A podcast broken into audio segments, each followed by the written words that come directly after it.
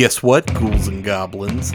The Spook Boys have officially joined Patreon. That's right. They, the show as you know it will remain the same, ad free, but our patrons will have exclusive access to bonus content. Interviews, franchise deep dives, even horror television. Wait, did you say television? You heard right, Sally. Becoming a patron means you're not only helping us keep the show running, but that it also remains available on all platforms and again, ad free. For more details, head on over to patreon.com where you can become an official member of the Spook Troop today.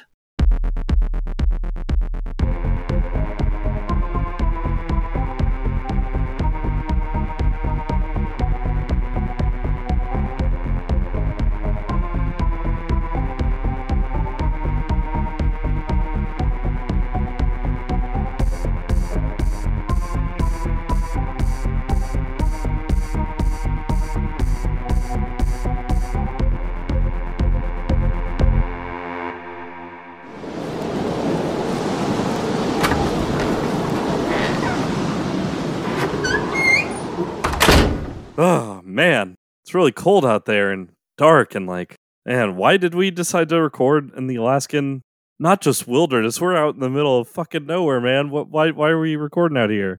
Look, beats me. This was your fucking decision because Lord knows this is colder than I have to deal with now. Wait, why are you naked and about to walk out the other door outside? What, did you not see the fucking Wendigo people out there that are like carrying their lawn chairs and their beer cooler? They want us to come hang out oh no, they, they've got him. naked in the snow. Welcome to Watch Dare, or movie podcast hosted by me, the coward Craven, and my co-host, movie monster boy Aaron.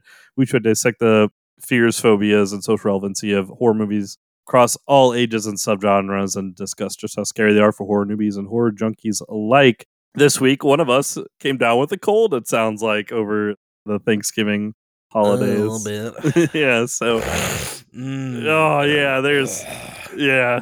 This is a good time to to suggest uh, joining our Patreon, patreon.com slash watch if you dare. Just some great ASMR for everybody. Just Uh, the nasally. I mean, it's pretty relevant for today's episode, which absolutely. I was thinking about that.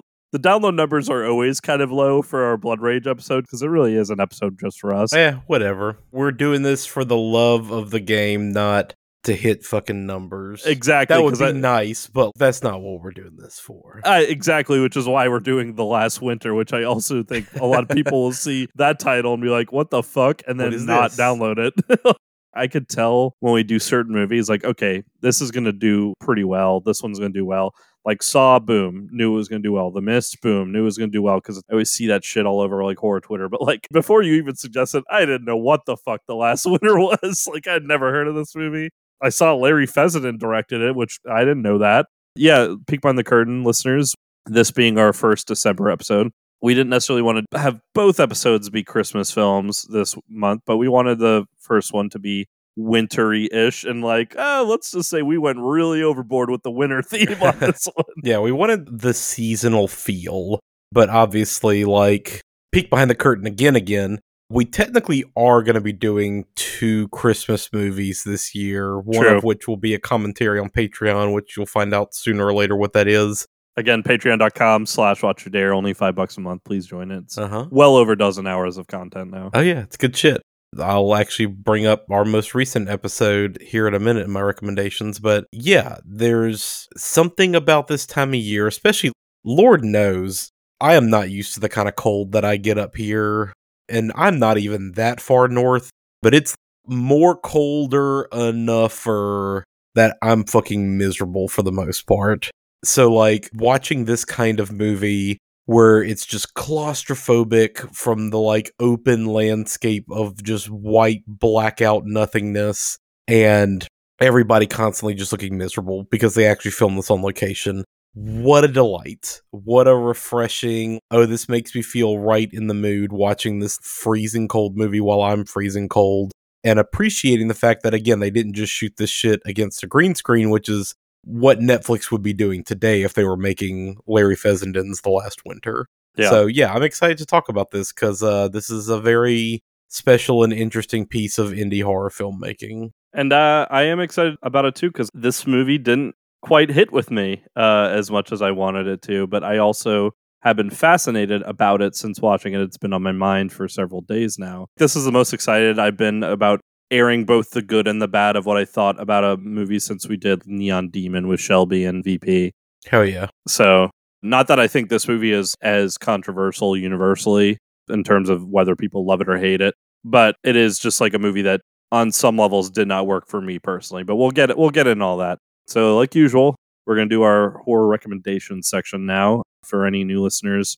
This is where Aaron and I talk about other horror recommendations, be it other movies different from the one we're covering, TV shows, video games, books, comics, etc., anything horror related we've consumed lately and want to uh, recommend to each other. And hopefully, your audience hears something that uh, stands out and you want to check out yourselves. So, uh, Aaron, since it's just you and I, you go first. What, what do you got this week? Cool. So, just a quick throwaway. I rewatched just for the shit of it The Devil's Advocate from 1997. Hell yeah. A young attorney has the chance of a lifetime. Milton Chadwick Waters.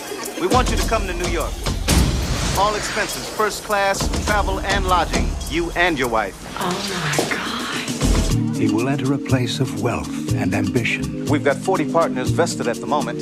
In addition to our corporate clients, we're currently representing about 25 foreign countries. He's got you scheduled for 15 minutes, so make the most of it. John Milton. Kevin Lomax. Well, what's that like? One day you're putting them away, next day you're setting them free. Takes a little getting used to. Pays better though, doesn't it? Welcome to Babylon, Ma. Speak of the devil.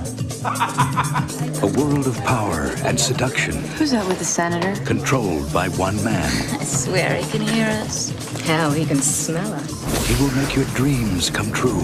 Want to come upstairs and Now? He will grant your fondest wish. I'm just warming my hands on your talent. You know what I see? I see the future of this law firm. He knows your greatest fear. Milton is into everything. Arms brokering, chemical weapons, toxic waste, money laundering for the Eastern Bloc. I mean, it goes on and on. I don't like it here, Kevin. And he knows the price of your soul. Let's make a deal. Who are you? Oh, I have so many names. I'm here on the ground with my nose in it since the whole thing began. God likes to watch. He's an absentee landlord. Keanu Reeves, He's always been there.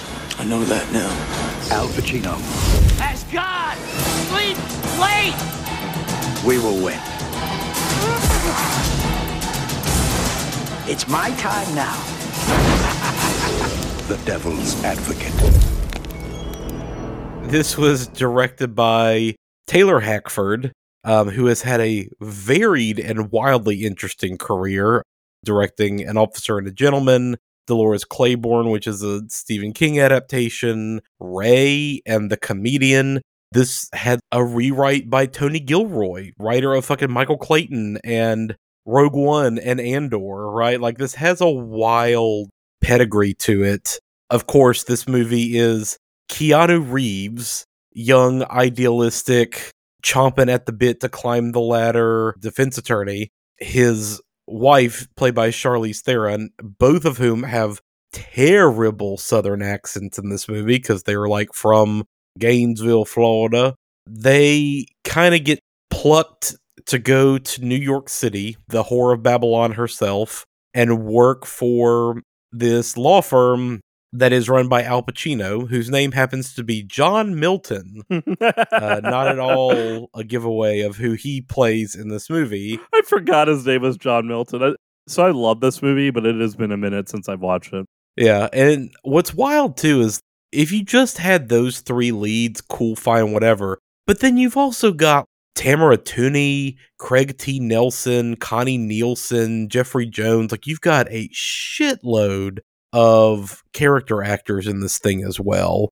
It's fucking ridiculous. It's exactly what you think it is, which is just little by little, Keanu Reeves gets kind of enticed into the lifestyle of these big hotshot New York lawyers and the power and access that they have.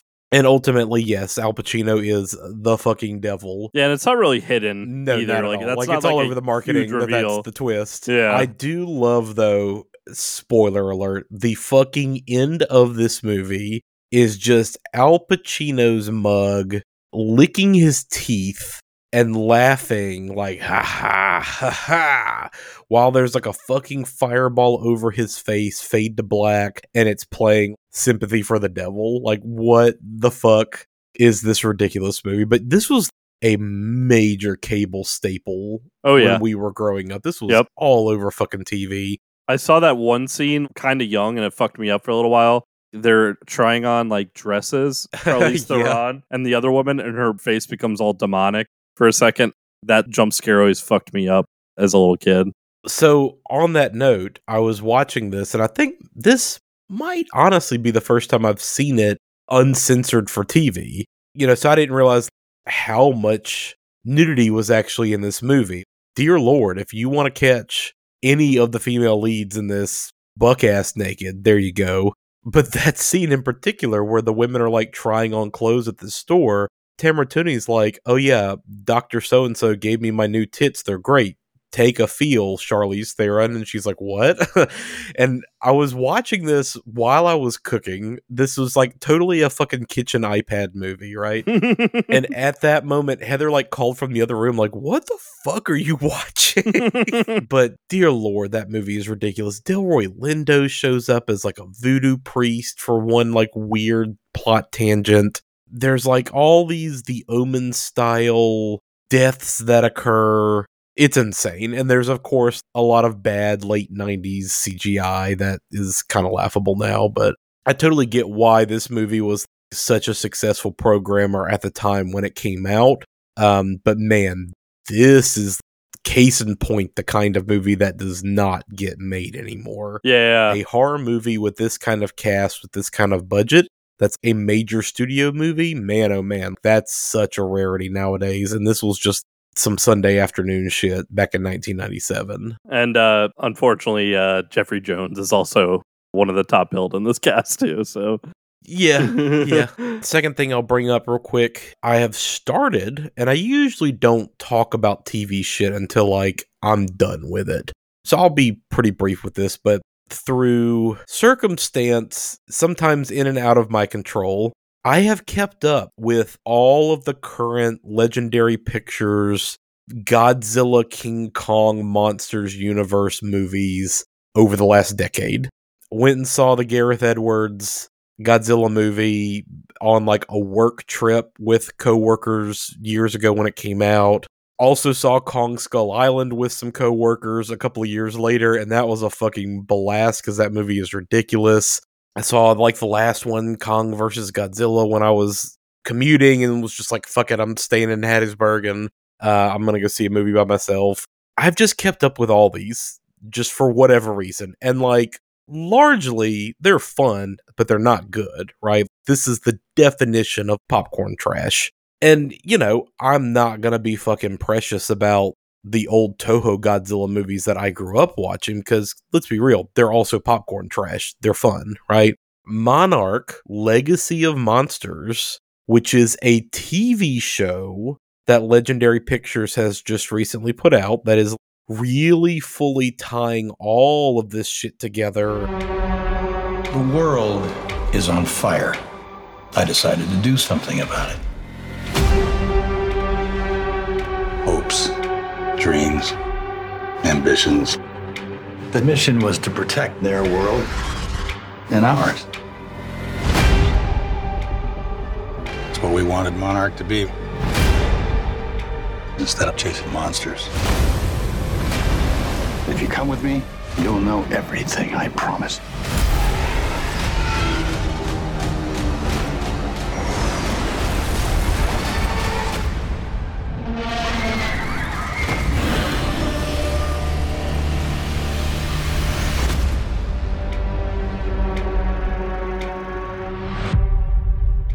What? I've never. So, Monarch is the weird extra governmental agency that's been looking into all the monster shit for decades, right? This show on Apple TV Plus that Legendary Pictures made. Oh, it literally just started. Okay, there's only three episodes out. There's only Okay. three episodes in, like as of us recording. The next episode is actually coming out tomorrow night. This show is being run by Chris Black, who did a lot of Star Trek Enterprise, Outcast, the Robert Kirkman AMC adaptation of his comic series, and Severance, which was a big Apple TV Plus series recently, right? And then fucking comic book writer Matt Fraction. Okay. They're yeah. the showrunners of this whole thing. So the storyline takes place all over the fucking timeline from like World War II all the way through present day. The present day story is a young woman played by Anna Sawai. She goes to Japan to track down her father, who like fucking appeared right after the first Godzilla attack on San Francisco. And this is all like canonically happening when the movies came out and everything. Interesting. So she was there in San Francisco during the first Godzilla movie, right? She goes to Japan to track down her dad, who has since disappeared. Discovers that he had a whole entirely other family in Japan and that she has a half brother played by Ren Watabe. They discover that he was working for Monarch this whole time and that he has all kinds of fucking weird, crazy secrets. They end up teaming up with the half brother's ex girlfriend, played by Kiersey Clemens. So you have those three young people in the modern timeline. Now, flash back to like just post World War II. There is a young doctor played by Mari Yamamoto, and then Anders Holm from fucking Workaholics, and Wyatt Russell, fucking Kurt Russell's son, as the military head. Of course he is. Kind of Yeah. babysitting these two eggheads as they all go looking for monsters. And so they're kind of founding Monarch and getting the US government involved and all this other bullshit. Uh, of course, the guy who plays the U.S. agent would be the like military guy in this. So here's where the even better twist is. In the modern day timeline, the kids are like, oh shit, we need to go meet up with my dad's old contact who was like a father to him. Same character as Wyatt Russell, but played by Kurt Russell in the current timeline. Dad. That's great. So that's pretty fucking great that they're both playing like a young and old version of the same character. yeah, that's cool. There has been a pretty decent amount of kaiju shit. yeah, I was gonna say when you were first bringing this up, I thought you were about to talk about Godzilla minus one. Not yet. That is Yeah. something I am like deeply, deeply looking forward to, but uh, I have not had a chance to check it out. Apparently, that movie kicks all kinds of ass. So Oh, look, after fucking Shin Godzilla a few years ago, oh, I'm down. I'm like diggity down for all these new kind of weird takes on Godzilla. So, yeah, this show has been a lot of fun so far. It's fun bouncing around, following kind of all this government conspiracy shit. It's fun kind of seeing all this alternate history and just the ideas of how world society would legitimately react in the revelation of oh there are giant monsters on the planet with us. Yeah, and any minute they can show up and destroy an entire fucking city and kill thousands of people. Those kinds of aspects of world building are very interesting in this show. There is occasionally some sketchy green screen stuff because they're bouncing all over the fucking world in this show but I'm genuinely surprised by like how good the effects are overall.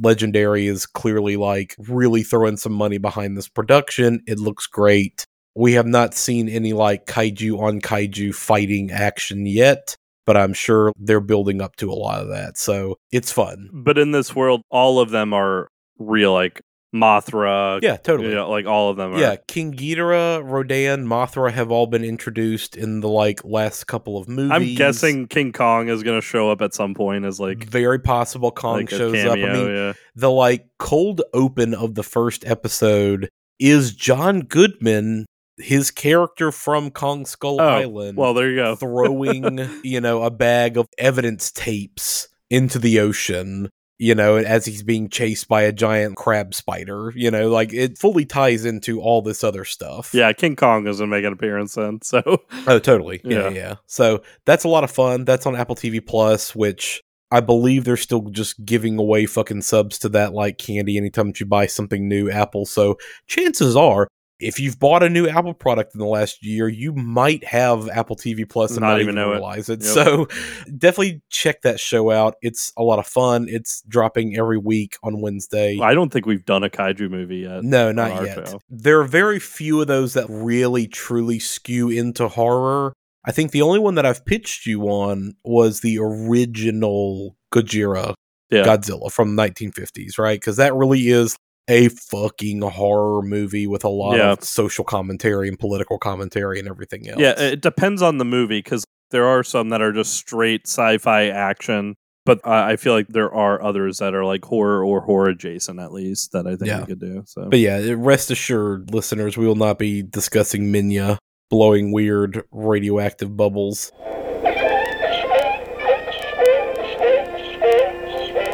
So anyway, yeah, last thing I'll bring up because I mentioned this on our recent Patreon episode that would have dropped this last week. I finished Alan Wake. okay, It began with a dream.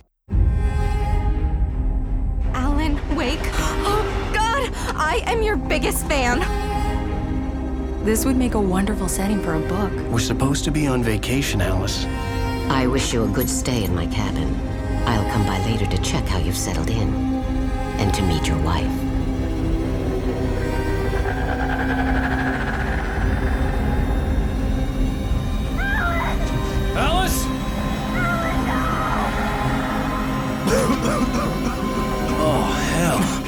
Happened. Just the way it was on that page. It'll come back for me. There's something special about this place. The lake, it, it does something to the works of art created here. It makes them come true.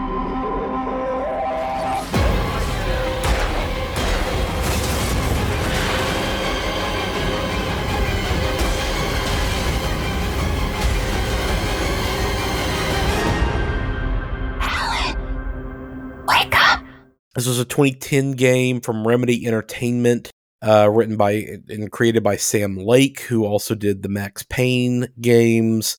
He also did some of these recent games like Quantum Break and Control, which we have both talked about and talk about further on our recent Mhm. Patreon app. yep, uh, quite a bit. this game was remastered in fall of 2021 and i got it on a sale like sometime in this last year and just it's been on my list of shit to play well now that there's alan wake 2 i figured okay this would be the best time to like go ahead and pick this up and i'll be honest great story had a blast with the story it at times is a little bit vague and hard to follow but the story is great the gameplay is rough. Yeah. It's tough going back to an old game like that because you really do realize how clunky it is. Has that Mass Effect One problem? Like, Yes. the story is amazing, the world is amazing. You love toughing it out just to experience that, but the gameplay has aged like milk. Yeah, and I kind of slogged through it because man, it gets repetitive. It is a lot of I've got to meet this kidnapper in the forest by the lake. Okay, I'm going to fight my way through all these lumberjack smoke demons that Got I a kill light? with my magic flashlight. Yeah, got a light. Got a light? Got a light? Got a light?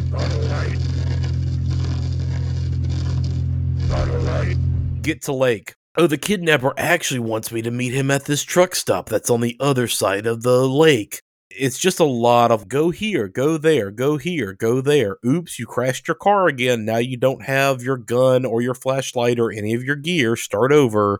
It's very clunky, man. But it is a short game. I mean, I played the entire thing all the way through. I was very thorough. I think I burned right at 20 hours playing the entire game. yeah, that sounds about right. It's broken up into six episodes, in air quotes. Um, they're very much kind of narratively telling this like a TV show. So I remember when it was first coming out, that was like a huge marketing thing behind it. Was that Yes. it's like playing through Twin Peaks is basically like the big marketing around 2010, 2009 when it was Yeah. being released. And on that note, boy oh boy, there's so much fucking Twin Peaks in this game. Yep. 'cause You are going to a small Pacific Northwest logging town where there is a cutesy diner and a trailer park and all these weird people like the old doctor man who goes fishing and brings a fish into the police room while he's sewing your head wound up. You meet the like weird old lady with glasses who's cradling a lantern through the entire game. Like it's just so so so much Twin Peaks shit. I remember, so like listeners, Aaron sent me a screenshot where I think it's like a part in the game where you're like in the police station break room or meeting room, and it looks almost exactly like the one in Twin Peaks. The only thing missing was a spread of donuts. Yeah. You know, like it, exactly the same. You're in the like trailer of the cute waitress gal who works at the diner and she has a cookbook on her kitchen counter that's like 72 fun and exciting ways to cook corn. okay. But the story is very cool. It basically follows a fiction writer, kind of similar to Stephen King, who goes to this small town with his wife as a refuge so he could start writing again and kind of get past his writer's block. Well, as soon as they get there, all this weird shit starts happening and his wife disappears. So he's trying to find his wife. And the whole thing ends up being this crazy gateway nexus to pocket dimension shit and everything that he's writing is coming true somehow, but he's already written this manuscript in the future and just finding it in the past. There is this evil dark force entity that is kind of infecting the town little by little. It's a very cool world. I think the thing I'll say is this as much as I enjoyed the story, I don't think I would have enjoyed this as much had I not previously played Control Yeah.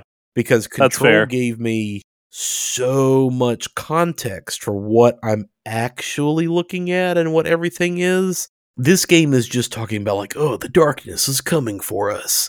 The darkness is infecting everything. I don't understand why this guy in a diving suit is floating around in my dreams. But are they dreams? Who knows? Like, there's just a lot of that kind of shit. And I really only understood what was happening because I've played Control, where everything is really kind of spelled out better. The best analogy that I have, and you'll get this, I guess, because you've played both games, and for listeners, like this will make sense because I'm talking about movies. I love E.T. E.T. is great. E.T. is amazing. It's a great movie about an alien, right? And just this boy in a small town finding an alien and becoming friends with an alien and all the adventures they get up to, right? Wonderful movie. But like, we don't know anything about E.T. We don't know where he's from. We don't know what their fucking race is all about or what their purpose on coming to Earth is. You don't learn anything about his fucking culture. You don't learn any of the details around the alien, which is kind of the whole focal point of this movie. Obviously, that's not the point. The point is the relationship between the characters, right? But it's still one of those things where like none of that is explained. It's not meant to, right? And that's kind of how I feel about this game where like the point of the game is Alan Wake getting past his creative block by experiencing all this high weirdness and he's slowly repairing the relationship with his wife by like going through this fucking trauma, right? but then like control imagine like men in black where all of a sudden you realize oh shit so aliens are like a whole thing we've always known about aliens there's a whole government agency that's entire job is just to deal with aliens and manage aliens here on earth and deal with aliens showing up and why they're here and threats and stopping them and cataloging alien shit and using alien technology. It's all hiding in plain sight. The general populace has no idea that any of this is going on and we have to keep that veil of illusion going. That's kind of the comparison. Is alan wake feels like et in terms of what's actually going on compared to like control which is men in black where you fully understand all the like oh shit aliens is like a big fucking thing apparently and it's been here this whole time right Yeah, ET species isn't even on our radar. exactly yeah, there's other species we need to worry about. And so that's kind of the thing, even with Control, is you find out in that game, oh yeah, there was this fucking incident in Bright Falls involving this writer named Alan Wake. Oops, here's the paperwork on that incident that you'll just mm-hmm. randomly find throughout the game. Meanwhile, there's a gajillion other more crazy things happening. So I think it's a game that is worth playing if you want to be a completionist and you like that general world. If you plan on playing Alan Wake 2, I would still suggest going ahead and doing it. And if you don't want to play Alan Wake, if it's aged too much, there are plenty of people who have on YouTube have done recap videos to just give you the full story of Alan Wake before you play Alan Wake 2. Apparently, Alan Wake 2 is not Apparently just phenomenal. Yeah. amazing, but like leaps and bounds better than than the first game and arguably better than Control. I've had multiple other friends of ours say like, "Yo, this game's fucking great. You got to play it." So Yeah. it's on my list of shit to get to. I don't think it'll win Game of the Year, but it's definitely in the running now because this is already a crazy stacked year.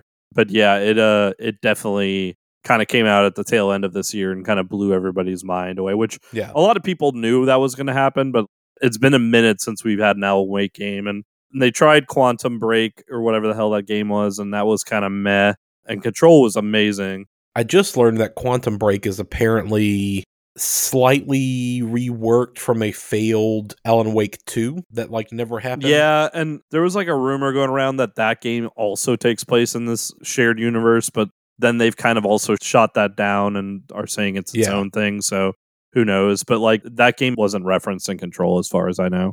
Yeah.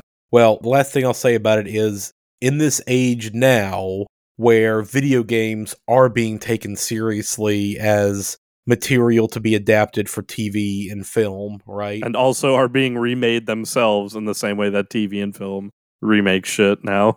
Yeah, exactly. You know, so we just had The Last of Us on HBO.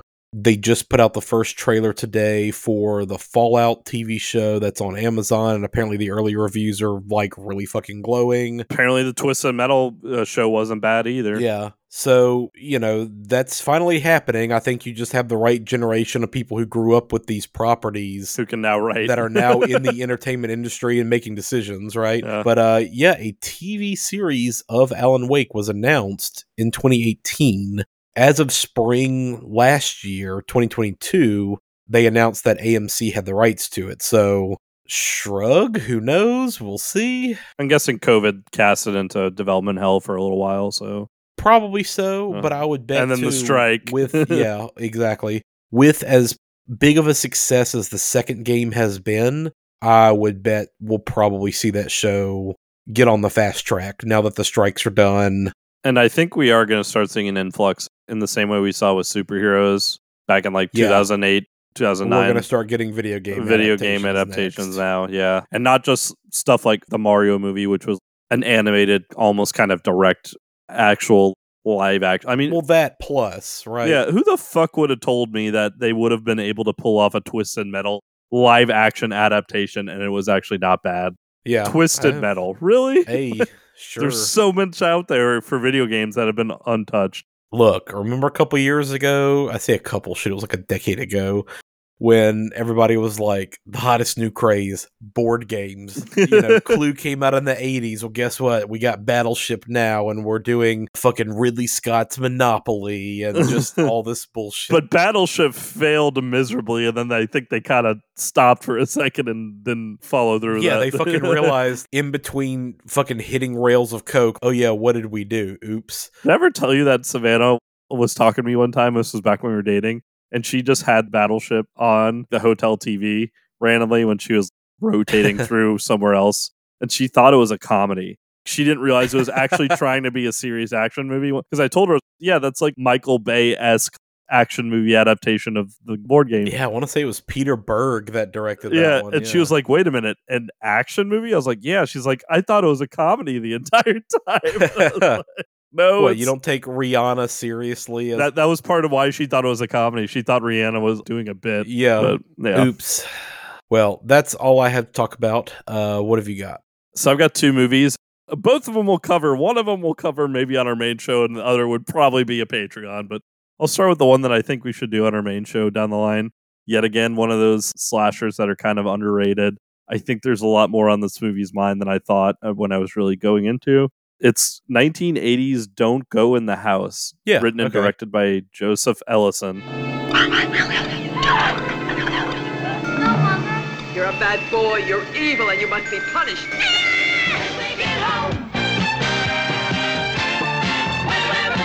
Thanks a lot.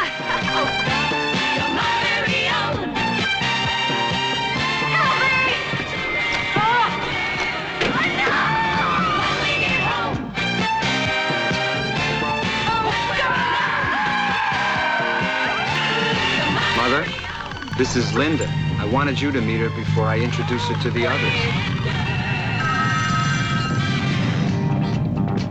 Flamethrower basement. Flamethrower basement. Yeah. So what led me to this was I saw back when we did um, House on Sorority Row with Whitney. Go check that out and go check out Whitney's podcast, True Crime Campfire. It's great shit. But uh, when we did that episode, I saw that Tarantino at the first Tarantino Fest or something aired that horror movie and this horror movie, Don't Go in the House. Yeah. And I was like, huh, interesting.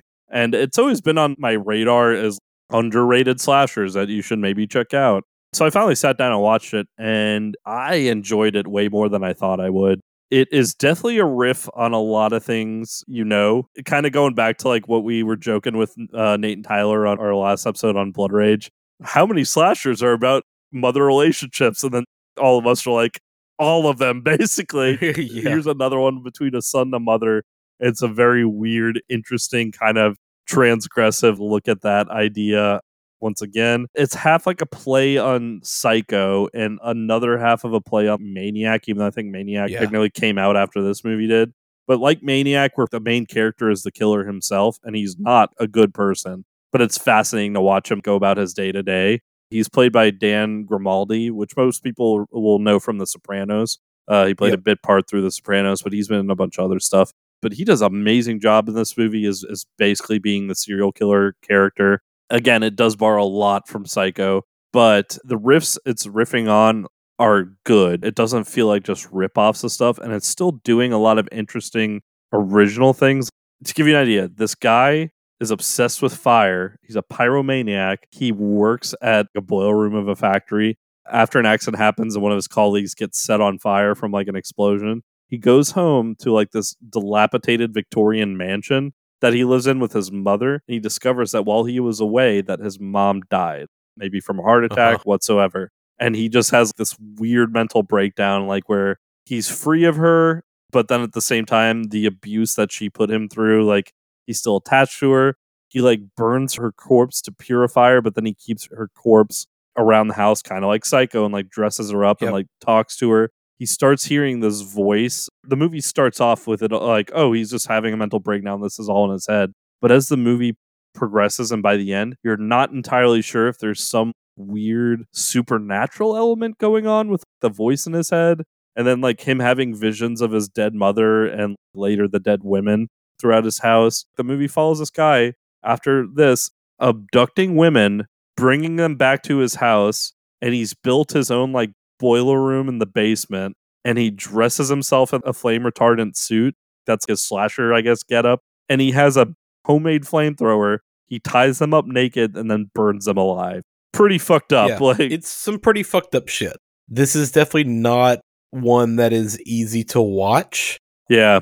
But it's kind of like Maniac, where I feel like there's actually some shit that's going on under the surface that's worth observing Yeah. and dissecting, and it's not all just fucking sadism and hatred and violence towards women. Like, it's a lot of that, but you know, I think that there is more going on that's worth having the discussion about. Well, the first victim he has is the one where you really see the full process. But the camera even cuts it like you never actually see any nudity, even though she is tied up naked. The way the cameras, Nah, show- nah, you you must have seen a, an edited version of this movie because uh, I watched it on Tubi. then you must be seeing the U.S. home video version of Maybe it. I Like, the did. full uncensored version of this is full blown nudity. Oh, okay. Full blown like redhead bush. Yeah. So I uh, I need to go watch the unedited version too then because I watched whatever was on Tubi, so it must be the US edited one. Either way, it's still fucked up. And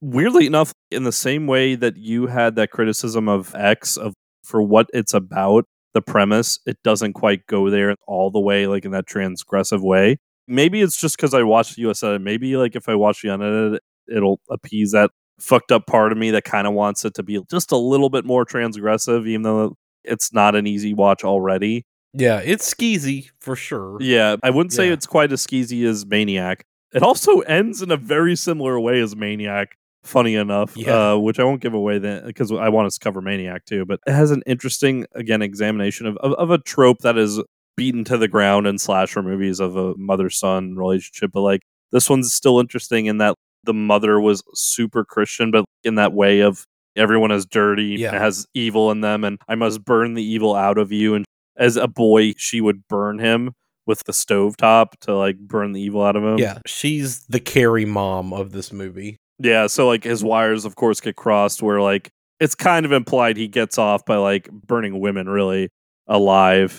What he does with their corpses, because he doesn't get rid of the corpse, he keeps the charred corpses and like kind of what he does with them throughout the movie is really fucked up. And later on, when he's like having a conversation in that horror room, as I like to call it, is some great acting on Dan Grimaldi's part, by the way, but it is what the fuck. Yeah. If anything, uh, my only other minor gripe too is it's not quite as tight or well shot as a psycho and then again it's not as transgressive as maniac No, it's very rough around the edges. so like there's this bit where like he's gonna meet his coworker friend who finally like, gets him to come out of the house because he's trying to be his friend he thinks donnie who's the serial killer character we're following he's cheating on his wife apparently and one of his mistresses has a friend he's trying to bro out to and he has this whole scene where he like goes clothes shopping and I think the movie was trying to show like how awkward he is and how like he's been such a shut in with his mom that like he doesn't know how to handle himself in situations. But like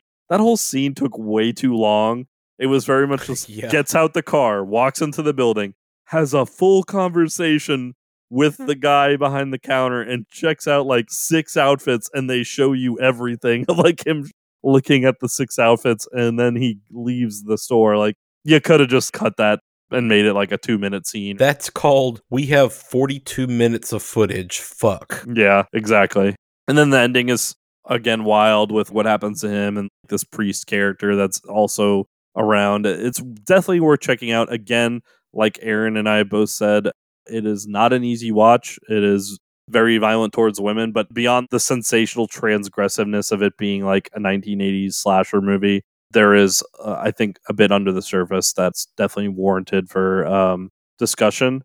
Another funny fact I, I read about this movie it was originally only given limited release, like maybe even regionally. And guess where it opened in 1980? Uh, I'm gonna say New Orleans. Nope, Honolulu, Hawaii. Oh, was what? where it opened. In a, like, how the fuck that happened? happen? Whoa, whoa, what? Yeah, I didn't get a chance to uh, look into what led to that. I wanted to do that, but I didn't get a chance to do it before we uh, recorded. But I, I did Yeah, want to like wild. find out like why the fuck did it come to Honolulu?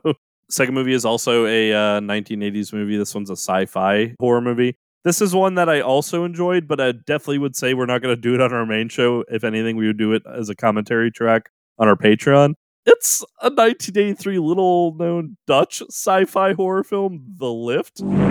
Deep inside this vertical city, a machine has come to life. A machine with a terrible secret. Modern technology gave birth to the lift.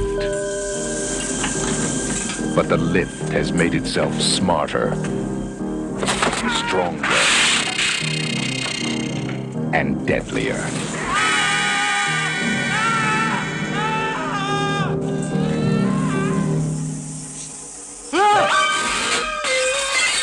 And now, the man responsible for making it safe is trying to make it stop killing. Take the stairs. Take the stairs. For God's sake, take the stairs. Or De Lift. Uh, yes. Uh huh. Directed by Dick Maas Mayas or Mas? Dick Moss is how I've always heard it Dick pronounced. Moss is yes. All right, Dick Moss. We'll go with that. Um, I think this is the only and first Dutch movie I've ever seen in my life. After I watched it, Tubi recommended me a couple things, and it immediately recommended me like a Dutch slasher that looked interesting. So like now I'm wondering if there was this whole subgenre of Dutch 1980s horror that I kind of want to look into. But yeah, it's exactly what you think it is. It's literally about an elevator in a one of those fancy high-rise buildings that the 1980s loved exploring with their movies, where it starts functioning on its own and killing people, and you don't know if it's possessed supernaturally. You don't know if it's some weird AI thing that's going on because there's this whole subplot with microchips and computers and this being 1983 the whole Yeah. subplot is someday microchips will take over everything. I actually like explores ideas of like what cyberpunk does with transhumanism implanting ourselves with microchips to like control our blood pressure and stuff like that. It's a wild movie and the version i watched on tubi was dubbed and i'm honestly was 100% okay with that because the english dubbing for this movie is fucking bad but in the best ways.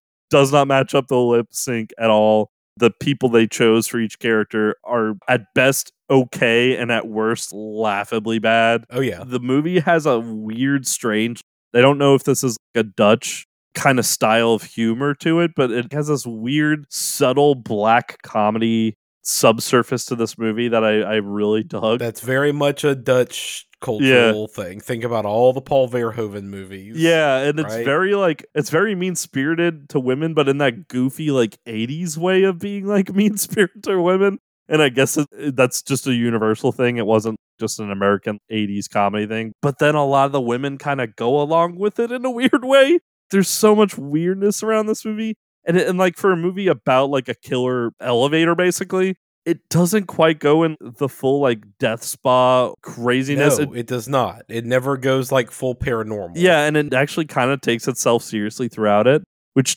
didn't entirely not work. Uh, It, it worked kind of.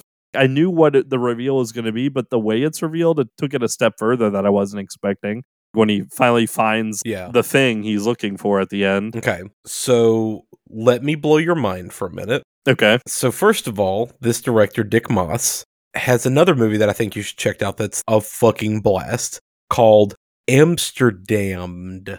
So that was the other movie that was recommended to me on Tubi. Okay. Yeah, Amsterdam. So this is about a fucking hard bit detective guy who is tracking the serial killer throughout the fucking city of Amsterdam and the serial killer is literally using the fucking canals in Amsterdam like in full scuba gear and popping up and fucking murdering people and going back into the canals. I love that premise. That's so good. That's a Larry Cohen premise.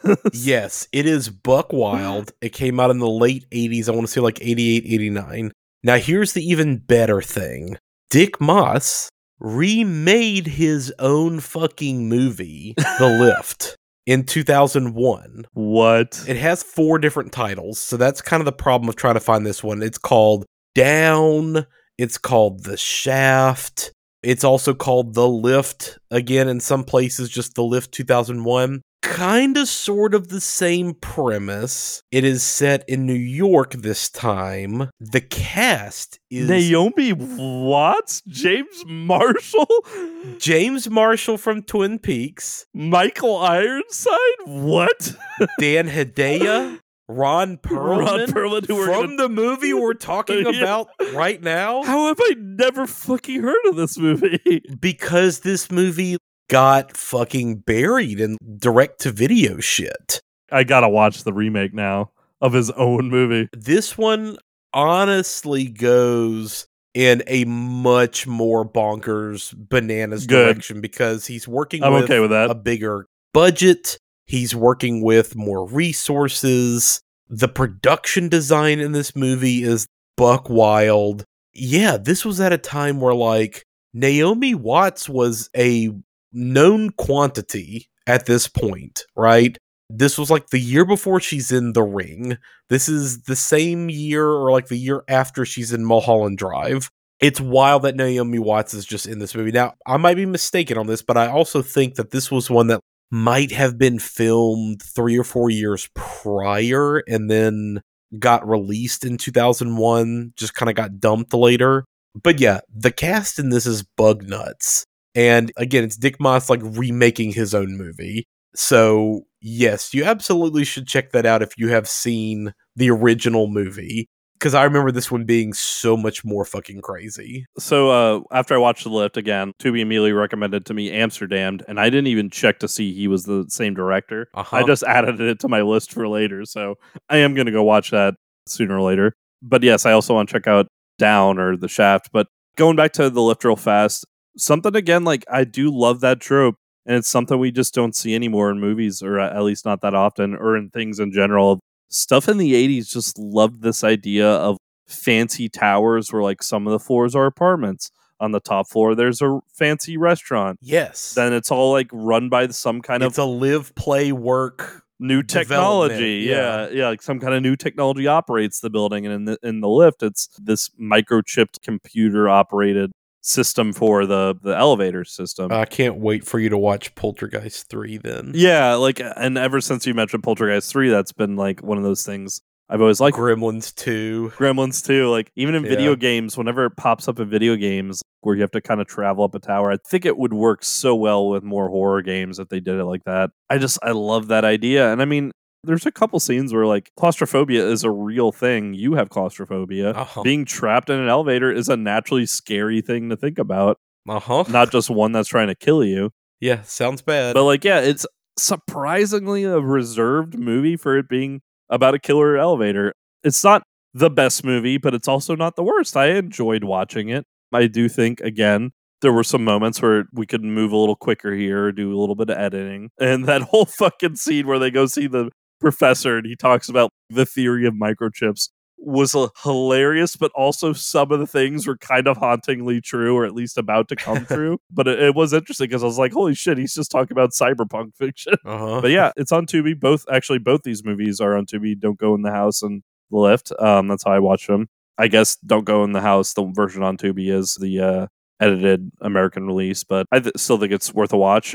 But if you want to watch something more just digestible, the lift is definitely good. It's not super gory, but there is a scene where a guy gets like slowly beheaded by an elevator. So there is that. Yeah. it's not as gory as it could be, but it, it still has some couple gnarly deaths.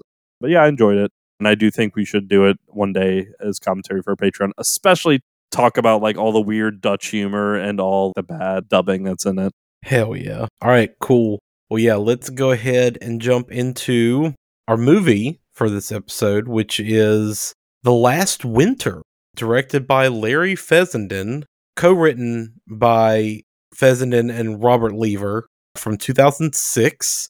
This is an eco horror, winter isolation, survival, psychological horror movie. So Yep. here's a little taste of that for you to enjoy. Turn the AC all the way down, or just, you know, this time of year, open your windows and turn all the lights off and just get right in the mood.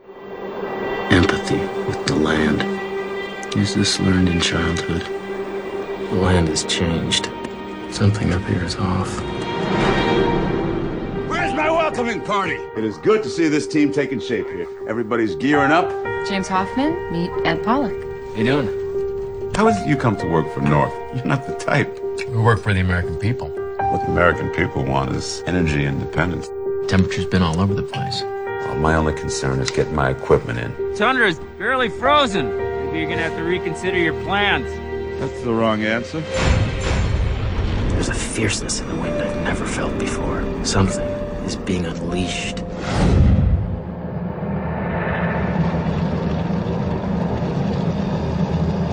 What happened out there yesterday? It's coming up from the ground. It's haunted. I want to show you. I'm further out now. Listen, listen. Did you hear what he was saying? Get out of my way! I'm telling you, there's something out there that's trying to drive us out of here. You see it? I need evidence. There's a corpse outside. That's evidence of something. We're not leaving the station. It's not safe. I'm in charge here.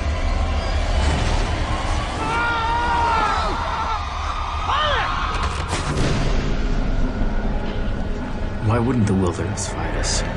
Like any organism would fend off a virus. Open your eyes!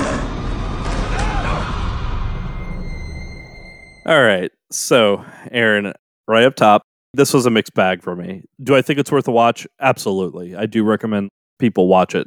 This might be my least favorite watch, though, since Mothman Prophecies, like way back when we first started. I do think this is a better movie than Mothman Prophecies, but there was just something about this movie, the way it was paced, the way it was presented certain things that didn't sit with me well. What I did love about it was all of the shots of the actual like Alaska tundra flatlands nothingness of white. That's the thing that this movie does amazing is it really visually shows you It's you gorgeous. it visually shows you how untouched and deadly this land that they're in is. The actual movie making is gorgeous, but even the land itself, it out being in the wilderness of Alaska, you're thinking like, oh, beautiful mountains, snow-filled wooded areas, and where it took place, they do a great job. The wilderness is even isn't isn't even really beautiful to look at. It's either like white nothingness to the point where you think it's almost like a green screen, but it's not. It's literally just flat white everywhere, and that's it.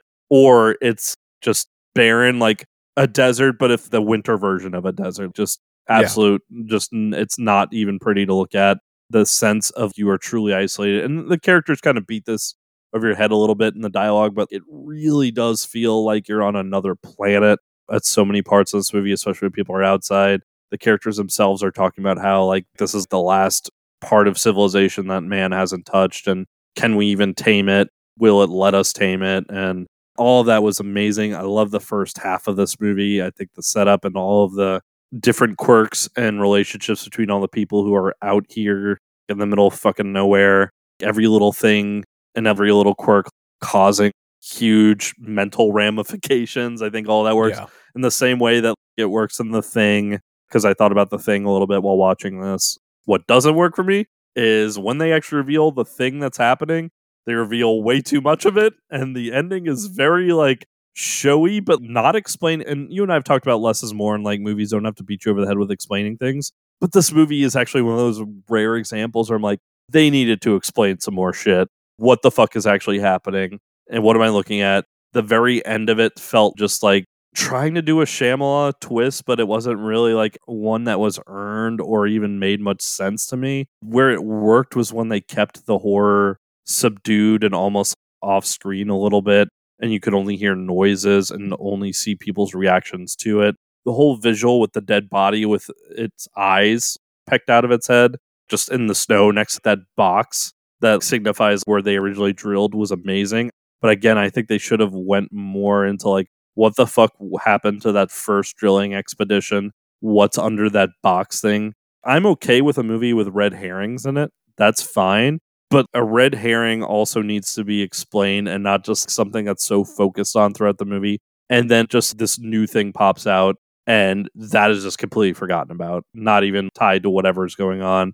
I don't know. And just some of the last 20 minutes or so of the movie didn't make sense. What happened between Ron Perlman's character and the main character was getting to be interesting and this weird push pull and earning each other's respect. But then that all kind of gets thrown to the wayside. I was actually okay with all of the. This movie is not hiding what it's about. It's very much a critique on how we treat the environment, global warming, and the idea that nature isn't fighting back against us necessarily, but is reacting to what we're doing to the planet. And the way it reacts is very aggressively. And I mean, it even shows you like parts of me where it started becoming like an inconvenient truth. All right, well, this character has this dialogue. We're going to show you a slideshow of all these disasters that are happening around the world that are man made disasters. I like that. I liked is that too. something That Fessenden does stylistically in a lot of his movies where he does montage and he incorporates weird animation and stuff like that.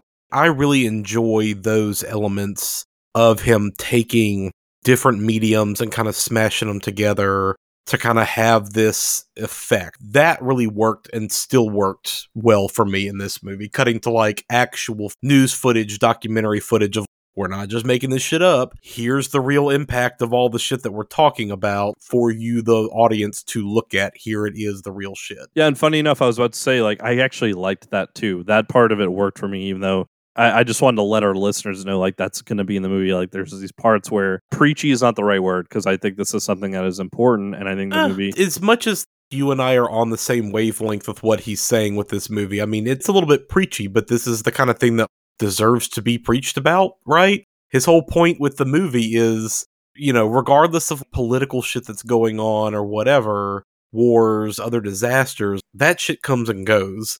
And there's always loss, and that makes an impact on us. But if we fuck up the planet, that's it. There's no coming back from that. We're all fucked. There's Yeah. no turning point back from that type of, you know, sea change happening. So we have to take it seriously. Despite all the isolation and everything else that this movie is exploring horror wise, the biggest horror is that. Yeah. That all works. It, the stuff that didn't work for me, it was actually the horror itself by the end. The horror was working for me, like when the initial supernatural shit is happening, or at least you don't really know what's going on, where like a couple characters here and there are slowly going insane.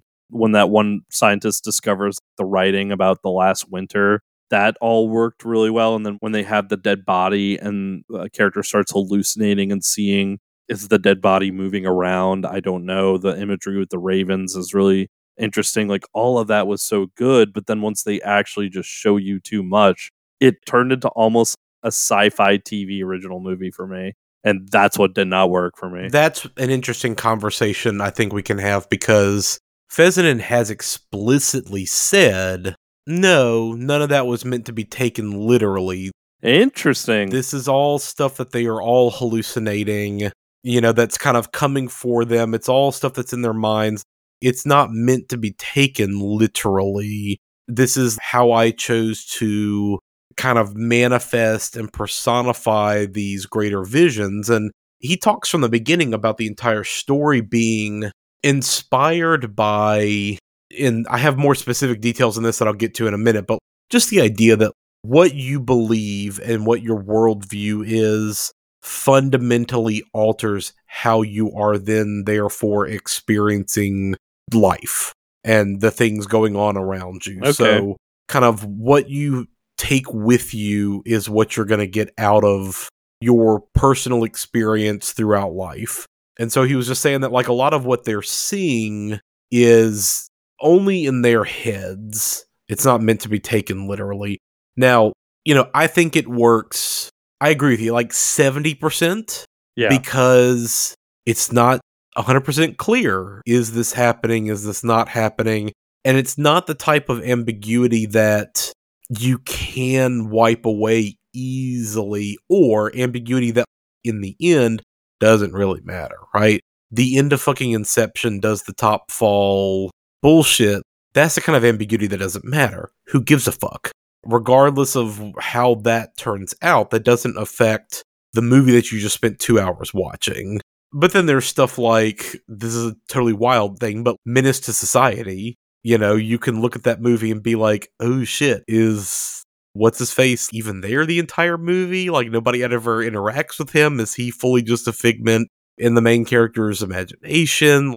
That kind of ambiguity makes you totally reassess the whole movie. Yeah, so I, I am almost reassessing it a little bit in active time as we're recording this since you said that that's what Larry Fessenden.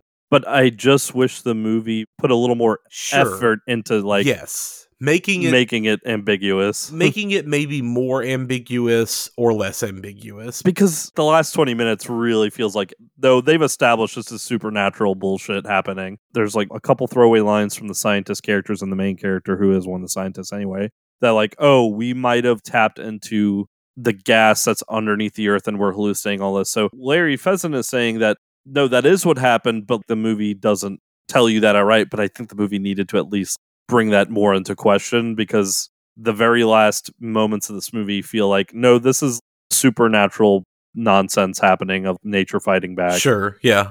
And where I ultimately fall on it personally is it doesn't matter to me because we're kind of already told from the beginning like there's countless things that could be going on that we just fundamentally don't understand because we just don't know enough about how the fucking earth works. We don't know enough about this science. We don't know enough about this phenomena. We don't understand global warming. We can't predict what's going to happen because this has never been recorded before. This is all shit that we're figuring out in real time. and unfortunately a lot of people in power still don't think it's real or at least they know it's real but they want to pretend like it isn't because they're making money off of the oil companies so like or they just don't care because it's not going to affect them Yeah. because they're going to be dead in fucking 150 years, right? it's like that simpsons meme up yours children yeah. basically. I mean, we joke about it all the time because we lived down south. You're from New Orleans specifically. Like, your sister in law is in Florida. We joke all the time, but the fucking Gulf Coast in Florida, like a lot of fucking South Louisiana is going to be under fucking water in the next 50 years because of climate change. That's the wild shit to me is those are the places that are going to go first and those are the places full of so many of the people who believe it isn't real as it's actively Well- happening to them. Also, in the context of this movie, there's a lot of fucking oil that goes on in that neck of the woods. A lot of oil work. Lot of fuck it, let's get it while the getting's good. Get this shit out of the ground. Drill, baby, drill. And then, like, oops, we can't fucking drink any of the water down here because it's all fucking poisoned. Yeah. Going back to that, I agree with you with the concept and the idea, the core of this movie. I agree with you that I don't care. I don't think it matters. But the way the movie presents it is annoying to me. Of, Well, if you're going to go this far and do it in this way, you do have to like show me a little bit. Yeah, that's the like mark you can put against the movie. And I think ultimately it doesn't bother me as much as it does you because I don't think the movie and from everything that I've read so far with Fessenden and heard from him in interviews and shit, he wasn't interested in that either.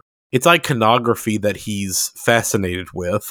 I guess let's go ahead and say it here. We're over a fucking hour into this episode and this movie's 16 years old. By the way, horror newbies, there are very creepy moments.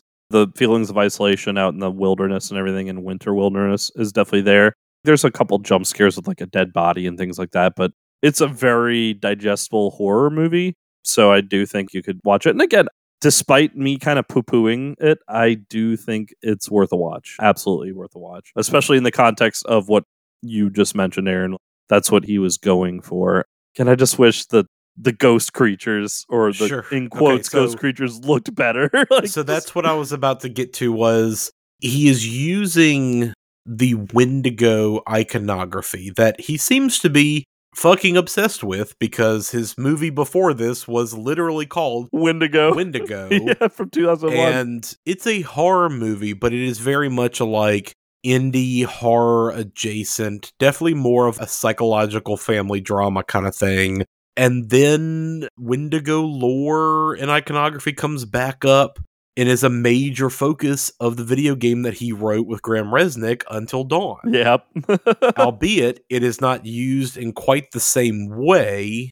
So, like, I'm not necessarily spoiling anything there. Pretty much right away in that game, that is kind of already hinted at. So, it's not like I'm blowing anything for you there. But Even in this movie, he's very loose with the Wendigo lore because it's a completely different thing in this movie than it was from Sure. Until Dawn and then from actual Wendigo lore. When that one character was giving the lore of the Wendigo earlier in the movie, I was just like, I'm half expecting Hulk, whatever it is, where Wolverine's first appearance, where the Hulk, Wolverine, and the Wendigo have a triple threat match, like in- fight, yeah. in the Canadian wilderness. so ultimately, where I'm going with all this is I think he is using iconography that he is fascinated and intrigued with, and that has clearly stuck in his head. He's using that as kind of the mechanism to like put a linchpin on looking at how people with differing viewpoints can clash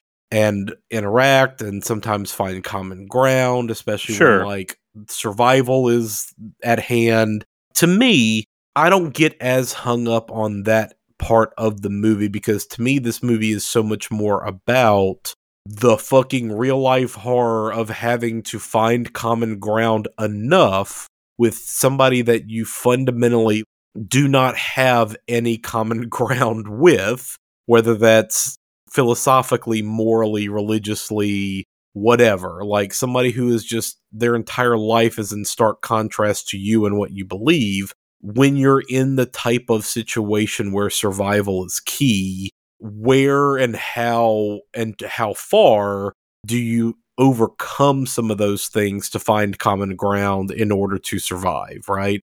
The movie's way more focused on that. that's really hammered in on the relationship between the characters Ed and James, who are the two Oh, yeah. leads, like Ron Perlman's character and then James LeGros's character, who's also named James.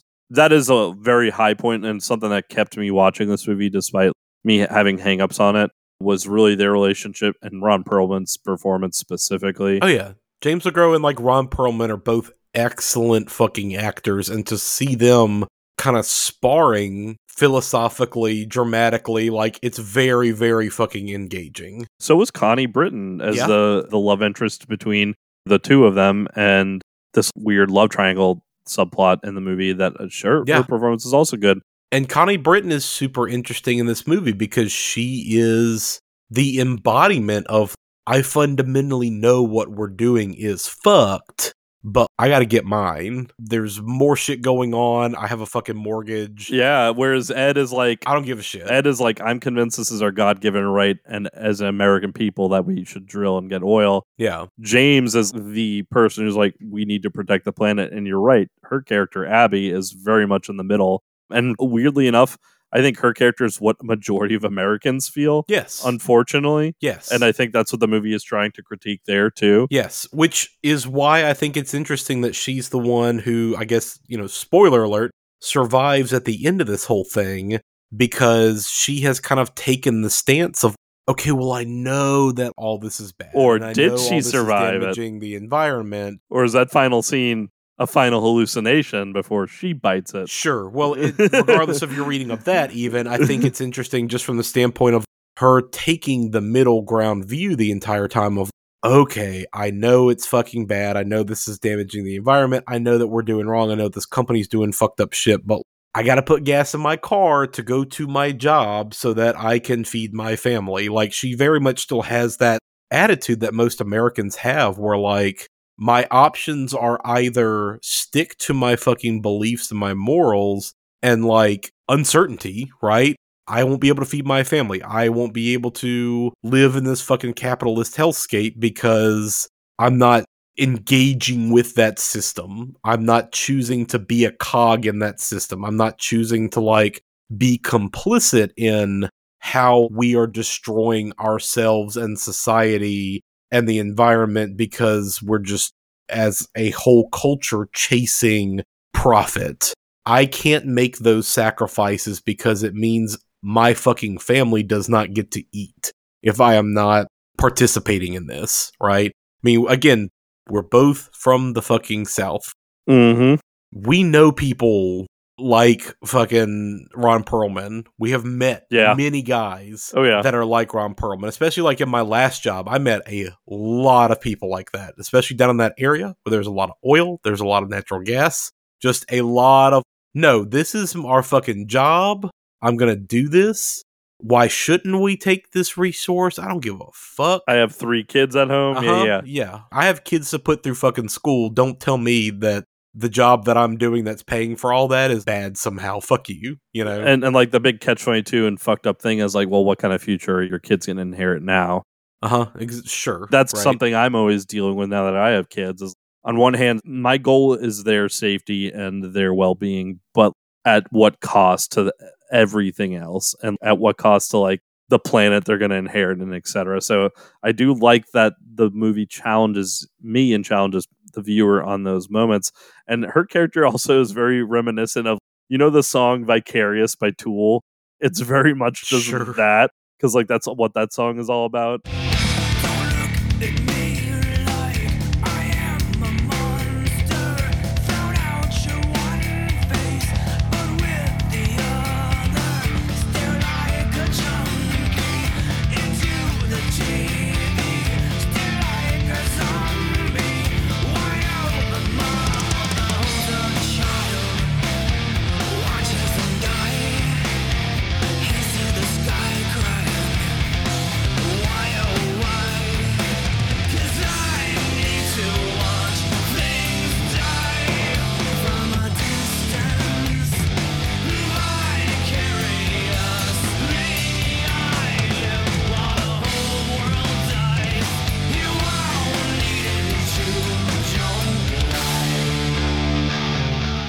It is silly. Like now that we're actually contextualizing it and talking through it, is silly for me to be so critique heavy on just the simple fact that I think either too much was revealed or what was revealed was silly looking and might have been the fact that this was a low budget movie and it was in 2006, wasn't done practically.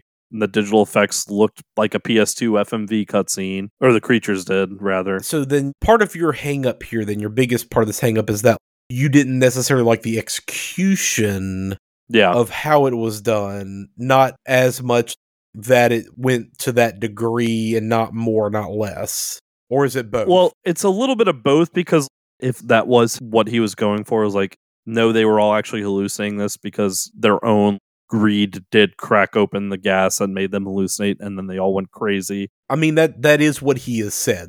I've read literal interviews with him where he was like everything was supposed to be subjective in the end. None of that was supposed to be literal. But I push back on that because then why have that scene with Abby At at, all, the very end sure. at all? Or like do a different thing with her, like maybe have that scene, but then have her come to the realization, or like go back to like where she was trapped and you show her body or something. I don't know. I did not like that the movie was trying to do that, what Fezzen was wanting, because I like that contextualization. I like that the stupid, mundane thing that we all thought it was that you, you're expecting in a horror movie like this. The scientist says, "Oh, it's gas, or we're hallucinating," and you just dismiss as like, "No, we all already know it's something supernatural." So like that's Yeah. gonna like be a surprise, of course, to the scientist. But then I do love that. No, it actually turns out in the end that was what it was. It was something stupid and mundane, and everything you're seeing is what you kind of subconsciously wanted it to be. Was these murderous ghost creatures that are like the ghosts of the fossils in the oil? Question mark Wendigo. I love which I love that concept. I love that idea. Yeah, I do too. I love that weird. There is so much cosmic horror that's already in this movie, and I think that's tonally why it works so well for me. That part does work, that aspect of it. Even the initial visualizations of the hoofs and like the herd running by, all of that was fine. I loved that visual. you just didn't like literally being shown Yeah, what the thing looks the like. creature by the end. Sure, But then also showing you like what's happening to Ron Perlman and then also showing what happens to Abby because there's no indication in those scenes that this is all in their heads, like at all. It'd be one thing if there was more planted through the movie to make you question the reality, but the movie Sure. doesn't even do that. The movie really just visually and the way it portrays these scenes and the storytelling, I just went with, oh no, they actually triggered an apocalypse with the Wendigo ghost. Yeah. That's what actually happened. I didn't realize it was all contextualized until you told me. again, that's fair criticism because I, I will agree. For as much as Fessenden, in interviews has been like, no, that's all supposed to be subjective. It's not supposed to be literal. There's still parts of it where it's like, but then how did Ron Perlman die? Then how did James LeGros die? Exactly. What happened there, right? So, like, I'll agree with that criticism for sure. That maybe needed to be a little more resolved one way or another. Now, I personally kind of fucking dig the like execution of let's show you these weird spectral creatures because if I am correct, if I remember correctly, none of that is CGI. It's all like stop motion animation. It just looked bad. It's weird, and I will agree with you. And frankly, he does the same thing in Wendigo, where the two or three times that you see a like antlered deer bone demon creature thing, it is this really fucking weird stop motion.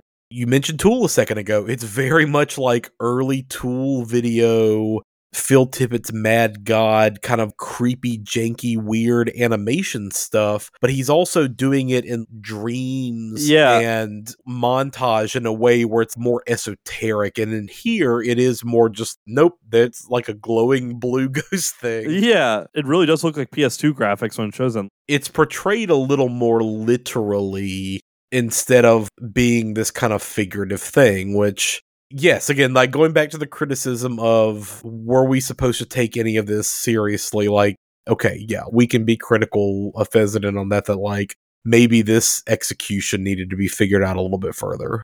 And for me to be a little bit petty too, I think I would enjoy this movie 50% more if it stayed exactly the same way it was, but the creatures actually looked menacing or scary or not like PS2 graphics. Like if they actually looked good, then I would enjoy this movie so much more, I think. Or if you had to keep the crappy looking creatures again sprinkled more throughout the movie to like question the reality of what was going on. Kind of go into like that whole dreamlike sequence of events with James's death until like Ed's death. When James gets taken away by that like giant ghost moose thing that I guess is the Wendigo, it's almost like his spirit is going across the wilderness of Alaska Mhm. And then it's almost like a near death experience. He's reliving this childhood moment where he, as a toddler, is like running through the snow back up to like his house, and his mom is I in the doorway. that. That was all that whole, great. like I love that. depiction of what's going on and how that works and everything. Like it again, just it's much more cosmic horror. Yeah, those are my my two main criticisms. Otherwise, I really enjoy what this movie's doing. It's a visual feast of the actual area they're shooting in and where it takes oh, place. Oh, yeah. it really does a phenomenal job of setting all that up. Like I said a second ago, the fact that they're actually shooting on a real location Yeah, that's actually fucking cold and snowy and a pain in the ass. This whole cast looks fucking miserable. wasn't it like near a bay in like northern Alaska, like top of the state? Uh, not necessarily. I'll tell you about that more in a second. I, I was reading they did a research trip to that area. initially, yes, but they didn't end up shooting there. Okay. per se. But just the fact that they shot on a location like this makes all the difference in the world. Oh, it does. It's amazing. you know, in these kinds of harsh environments, I have so much more appreciation for movies like this now because this just doesn't fucking they don't do this anymore, right? It feels legitimately dangerous, not just in the movie, but you can feel that this production actually there was a danger to it where they were. yeah. Well, you appreciate that John Carpenter filmed the thing in the snow for Yeah. real. Yep. It's what makes the original Star Wars movies feel so much more tangible. No matter how many sets and special effects and miniatures are layered on top, they went to fucking Norway to film Hoth, right? They went to Tunisia to film Tatooine. They're on real locations. It's not fucking Red Notice on Netflix where The Rock and Gal Gadot and Ryan Reynolds are just against fucking green screen the entire time when it's supposed to be fucking Rome there's just a totally different level of filmmaking involved with doing this stuff practically that I really have so much respect for, especially when your budget is as low as this movie, Yeah. right? Really fucking commendable. And it's also commendable, like, again, the whole crew, the whole cast, everybody was game to actually make this fucking happen and truck through this entire experience together. Those shots where like one of them is going to like that other tent site where he like writes observations or going by the box in the snow where the original drill site was, which again, kind of wish the movie explored more of that because you could say like, oh, that original drill that's hinted at throughout this movie is what released the gas in the area. Whatever. Yeah, I think that's always kind of meant to just be this red herring of like it's nothing. It's exactly what they told you it is. It's just the fucking shutoff valve from the original Yeah. rig. But because there is so much fucking weird, paranoid, underhanded secrecy about how the oil company operates and everything, like you begin to wonder, like, okay, no, but what really is there? Is that what we were being told? Is that all lie? Yeah. Is that cover? And you're never quite sure. It's right? great imagery though, because in those shots specifically, Oh, yeah. going back to my original point, there's just so much whiteness that almost hurts to look at the screen, and all you see is white. To the point where I was like, is this scene in a green screen? And it wasn't. It was like, no, that's what the wilderness actually looks like when you are Uh-huh. in a flat white where it basically looks like a purgatory and the sun is out, but it's so cold that the ice doesn't melt. And you have the sunlight reflecting off the white surface snow. Like it's just this almost unnerving, blasted out whiteness to it. And then Uh-huh. you have that imagery of the box. And then later on, when they find the first guy who went insane, his naked dead body just in the snow next to the box. All of that worked so well as far as like horror imagery. Yeah, totally. I love the music. Yeah, music's great. Movie, the score is great. I appreciate the fact that you know we we talk about this every once in a while that oh this movie's maybe a little too on the nose with its messaging or like it's you know a little bit too blunt or movie doesn't fucking get to what it's actually trying to say. Wish it was just more explicit. Kind of appreciate the fact that Fessenden was like you. You know it's important to me. Fucking environmental shit. I'm going to make a movie about it and I'm just going to be straight up about that's what this movie's dealing with. Let's talk about it. Let's have a conversation about it. And this is shit that is happening and it's important. And like, yes, I'm just totally going to fucking load it into this horror movie for you. It is on the nose. Again, it is, does beat you over the head a little bit over it. But again, like you, I actually think it works well. Well, it's also one of those things too that no matter how fucking political climate change is made into, I guess. There's nothing political about it. No, it affects everybody equally, and It's that's what happening. sucks. Is it's happening. We have decades and decades of data that's showing this shit's happening, and our science is getting better. The tools that we're using are getting better, and that's only making the evidence more and more clear and terrifying that this is actually shit that's happening. We can't fucking turn back from it.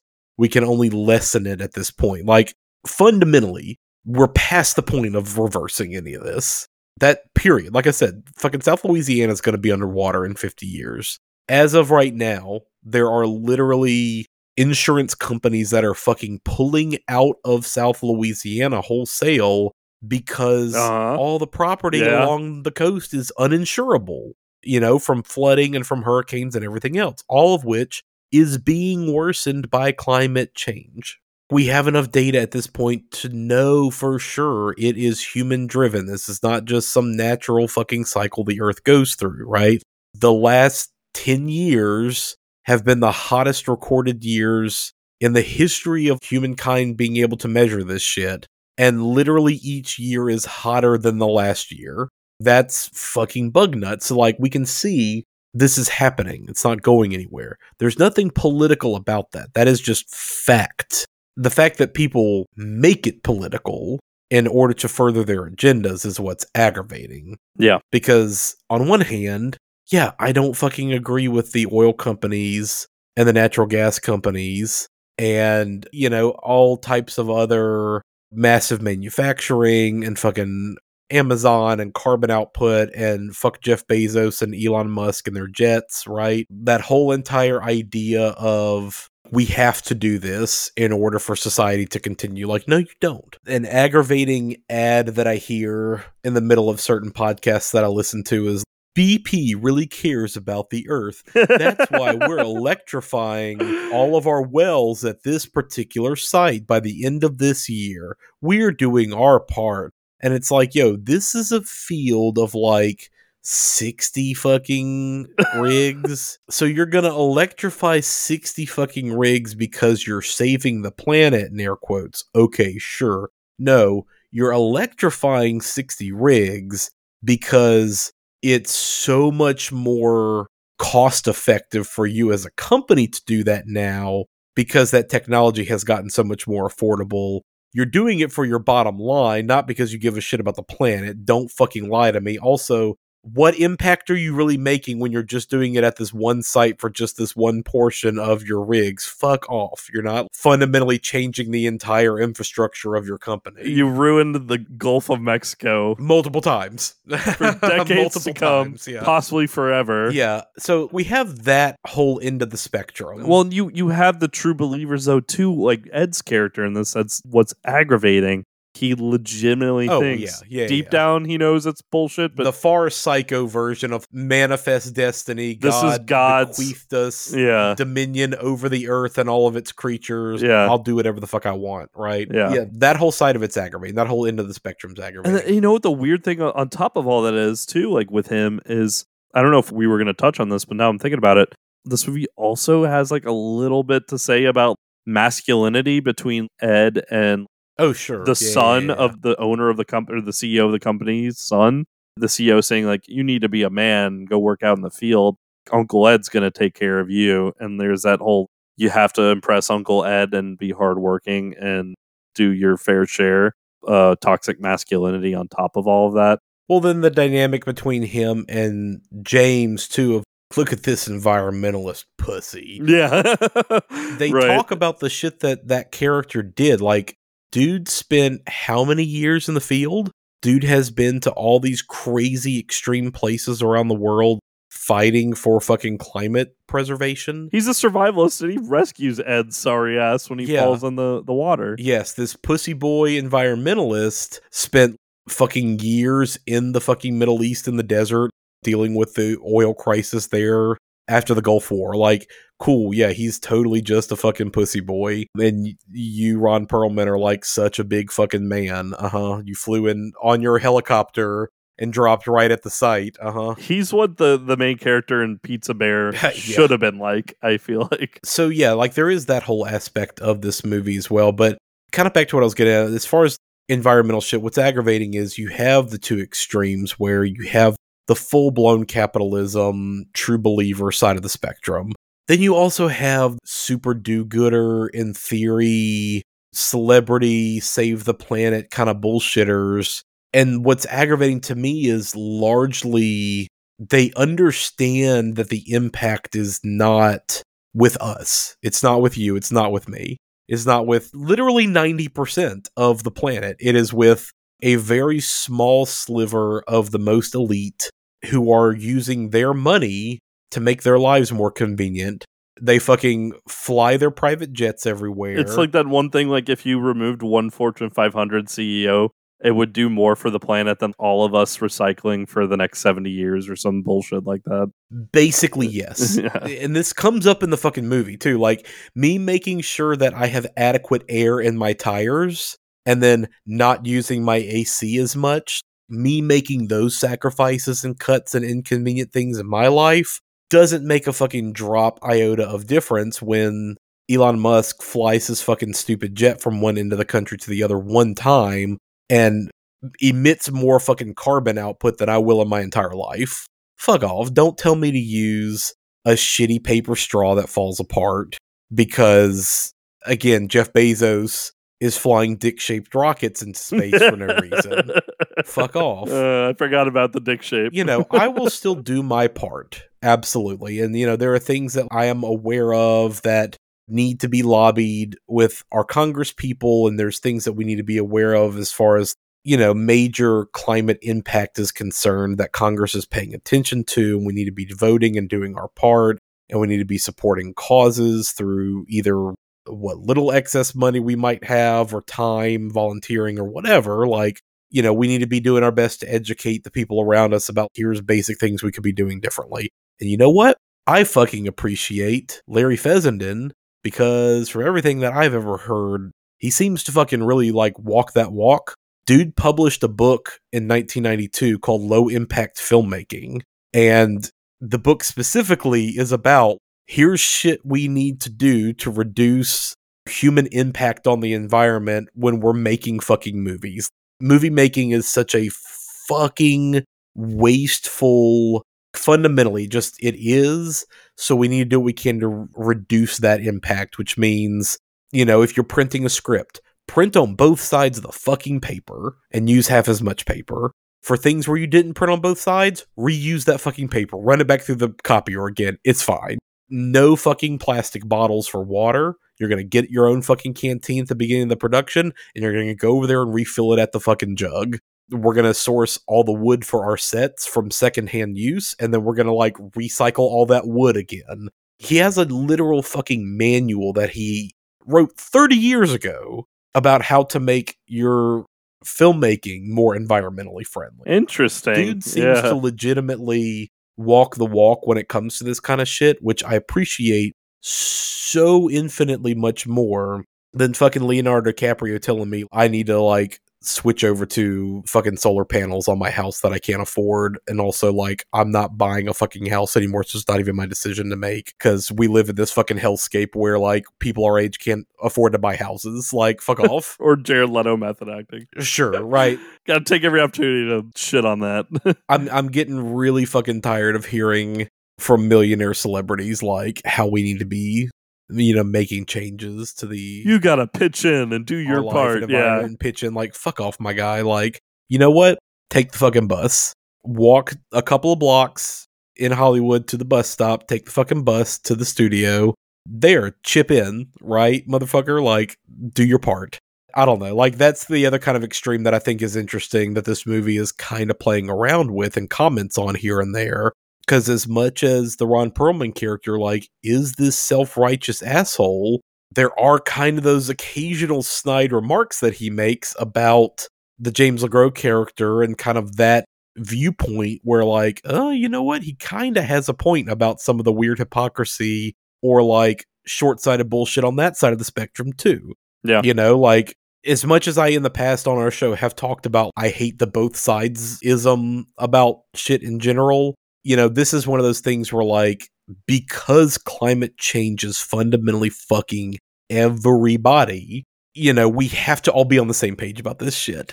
And you know, largely I fall on the left side of that spectrum when it comes to my like thoughts on environmentalism, but there are those times where it's like this is not making an impact at all. Changing all these specific nitpicky things does not make a fucking iota of difference. What we actually should do is ground this motherfucker's jet and make him take the bus. And that will have more impact than like anything we could ever do with the rest of our lives. Yeah. I think so much of it is just we have to fucking agree on who is actually perpetrating 99% of the impact. And like, Billionaires. we as a society have to fucking stop that. However, we do that, whether that is through voting or whether that is through more extreme measures. Uh, I mean, just say like one of the best movies of the past couple years is How to Blow Up a Pipeline, right? There's some interesting shit in that movie. You know, I'm not necessarily advocating for like environmental terrorism, but if you got to go fucking protest to stop a pipeline from being built through Alaskan wilderness, maybe that's worth doing. You know, maybe that's worth taking time out of your day. Oh God, to go we're gonna get hold arrested a fucking now. sign and write your congressman and volunteer your time. Right? I don't know. It's one of those things where I appreciate that this movie is trying to do more through the medium of horror. We have always said like horror is a political genre, it always has been. I think this is a great case for that that this movie has a lot on its mind. There's a lot to talk about in that, you know, entire standpoint, and it's doing it through this genre that largely has been shit on and overlooked and not taken seriously since ever. Yeah. Right? You know, so like this is a perfect example of you can do more with the medium than just fucking run around in the woods and murder women. And just like any genre, there's the ones that work and the ones that don't. You, for every last winter in The Bay, which was another big environmental horror movie we did. Again, you have a what was it? Legacy is the Pizza Bear movie. Prophecy. Prophecy, yes, yeah, Yeah. where he literally punches a kid and the kid explodes in his sleeping bag. Love it. Fucking love it. Hey, it's technically environmental horror. Yeah. So- All right, so real quick, let's kind of talk about the production of this a little bit. yeah, I, I'm very fascinated. Honestly, I- have we done anything by Larry Fessenden or anything he's been in? Because I think this is our first Larry Fessenden in anything too. So we have not done any of the movies that he has written or directed, but he is one of the stars of We Are Still Here, Yes. which we talked about Yeah. very early in the show. Again, I know I have talked about Until Dawn a couple of times at this point. Lol, it just hit me that We Are Still Here is also a very winter themed horror movie. Uh huh. So Fessenden, ever since he was a kid, has always been fucking fascinated with movies. It was just always the thing he wanted to do. He got involved with theater and photography, and he's just kind of always been this visual artist, right? He founded Glass Eye Pix in 1985, which is his production company. oh shit, he's been in the game for a while then. He's not incredibly prolific, and part of that is just he is working on his own terms. He's working when and where he can. He also just has a ton of other side shit. Dude's literally in a fucking rock band as well that has put out multiple albums. He's fucking writing video games. He has a lot of other irons in the fire, right? And I'll get to this more in a second, but like he has also been a mentor to a lot of other people. So anyway, he really broke out in the mid 90s with Habit, which was a feature version of a short film that he did a few years prior, which is a very cool New York scummy vampire esque movie. It's very much a alcoholism allegory. It's very much a fucked up relationship allegory, but it's all kind of centered around the maybe idea about vampirism, right? That's what's fun about his horror movies, I think, is he either goes very fantastical or it stays pretty ambiguous. Anyway, Habit was a big indie deal in the mid 90s, and that got him on a lot of people's radar. He then makes Wendigo in 2001, which talked about a second ago. That's got Jake Weber and the like youngest son from Malcolm in the Middle in it. Weird. He does The Last Winter. He did an episode of Fear Itself, which was the like evolution of Masters of Horror, which we talked about on our first Masters of Horror Right. Patreon episode. Go check that out. Join the Patreon. Patreon.com slash watch if you dare, five bucks a month. Yeah. He directed an episode called Skin and Bones that I still want to go check out of that show. He did his riff on Jaws called Beneath. That's about a group of teens in the middle of a lake being terrorized essentially by like a killer bass fish. Oh my god, really? Is it good? It's pretty fucking good. And there's like some good practical effects in it. Uh it's well, good. adding another movie to my uh my list. he did a Frankenstein riff several years back that I talked about in recommendations called Depraved that I thought was pretty cool. And he has a new one out this year that's about werewolves What? called Blackout that debuted at Fantasia Fest this summer, uh, which I'm kind of dying to see. So I hope it gets some distribution. So, like, he has done some pretty interesting shit. He has always liked horror. He especially likes the old Universal horror stuff. I love that he is one of the few really, truly, truly independent directors. Has his own production company, does everything himself. Good for him. And he has kind of still stayed in the realm of horror, but has been able to explore a lot of other stuff that he's interested in. Yeah, because I peeped over like his IMDb and his Wikipedia and all that. And you're right; he's all over the place. He writes, he produces, he directs. He really just kind of seems like he's doing whatever he wants, and that's really cool. Yeah. And like I mentioned a second ago, he has made a pretty stark point to take young filmmakers under his wing and kind of teach them and mentor them and then kind of support them into their careers.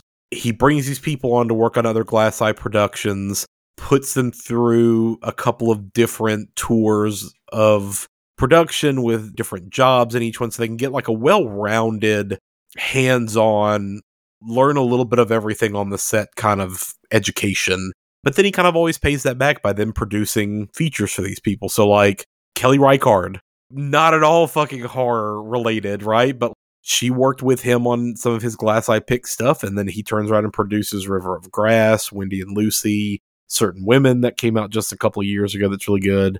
Ty west he produced the roost and house of the devil and the innkeepers. Jim Mickle that did Stakeland, Mickey Keating that did Darling. He produced all this stuff for them to support them after they like came up under him, right? But like you said, he also acts. And I love too, he's just constantly in these weird little bit parts, but he's in fucking Scorsese's Bringing Out the Dead and was just recently in Killers of the Flower Moon. Like that was the most Oh, recent thing he was in. Love Papa it. Scorsese, Mamma Yeah. Mia. Yeah. He's in Session 9 Uh-huh. that we talked about earlier. Hey, fuck you. He's in Jim Jarmusch's Broken Flowers. He's in Adam Wingard's You're Next, which we're definitely going to cover eventually. He's in a super fun movie called Hellbenders. He's in Late Phases. He's in Jug Face, which our buddy Nathan fucking worked on. I wanted to call him and like just pick his brain for a minute and just see like, yo, did you spend any time with Larry Fessenden? Did you interact with him at all? Seems like probably did because they shot literally in the middle of nowhere, Tennessee, where like nobody had cell phone signal. And I just remember him being like completely out of contact and kind of miserable for like a week at a time before he had a break, you know, and could talk to any of us again. Is Jugface any good, by the way? That's another one that's popped up on my radar that I. Great premise. Great premise. I don't think all of it works, but I love the cast. The premise is really great. Kind of like this movie for me, then. okay. check it out. Check it Yeah. out. That and I mean, just for the fact that literally one of our very good friends that we went to college with and hung out with, lived with, etc. Like he worked on it. Right? Yeah. So check it out at least for that. Like I mentioned a second ago, he's in We're Still Here. He's in A Valley of Violence, Jacob's Wife. Dude gets around as far as acting, and I always appreciate when he shows up because he really does bring some like fucking weird Yeah. Jack Nicholson energy. Like he has that crazy Jack Nicholson look in most of these movies. I really do like the energy that he constantly brings to stuff because he has that weird, edgy uncle energy. If I remember correctly, and we are still here, he's the friend who comes to the house and like him and his wife are like, let's do a seance. Yeah. And then he gets his shit wrecked by the main ghost. Yeah. Yeah, it's good shit. In 2010, he published a fucking 47 episode podcast series, like a narrative horror storytelling series called Tales from Beyond the Pale that he wrote and produced with Glenn McQuaid. Jesus. So he's done every bit of media except maybe Uh-huh. write a novel? No, he wrote a novel too. Oh, he did? Okay. yeah, he wrote a novel that is tied into all of his Wendigo fascination. Dude has gotten around. Dude has been involved with a lot of stuff. So I appreciate the fact that, you know, he just has such a passion for like creating things, like anything, everything. He's just that kind of person. So, anyway, this movie was kind of born out of, oh shit, 9 11 originally this story began as kind of a riff on the Defiant Ones slash Hell in the Pacific slash Enemy Mine.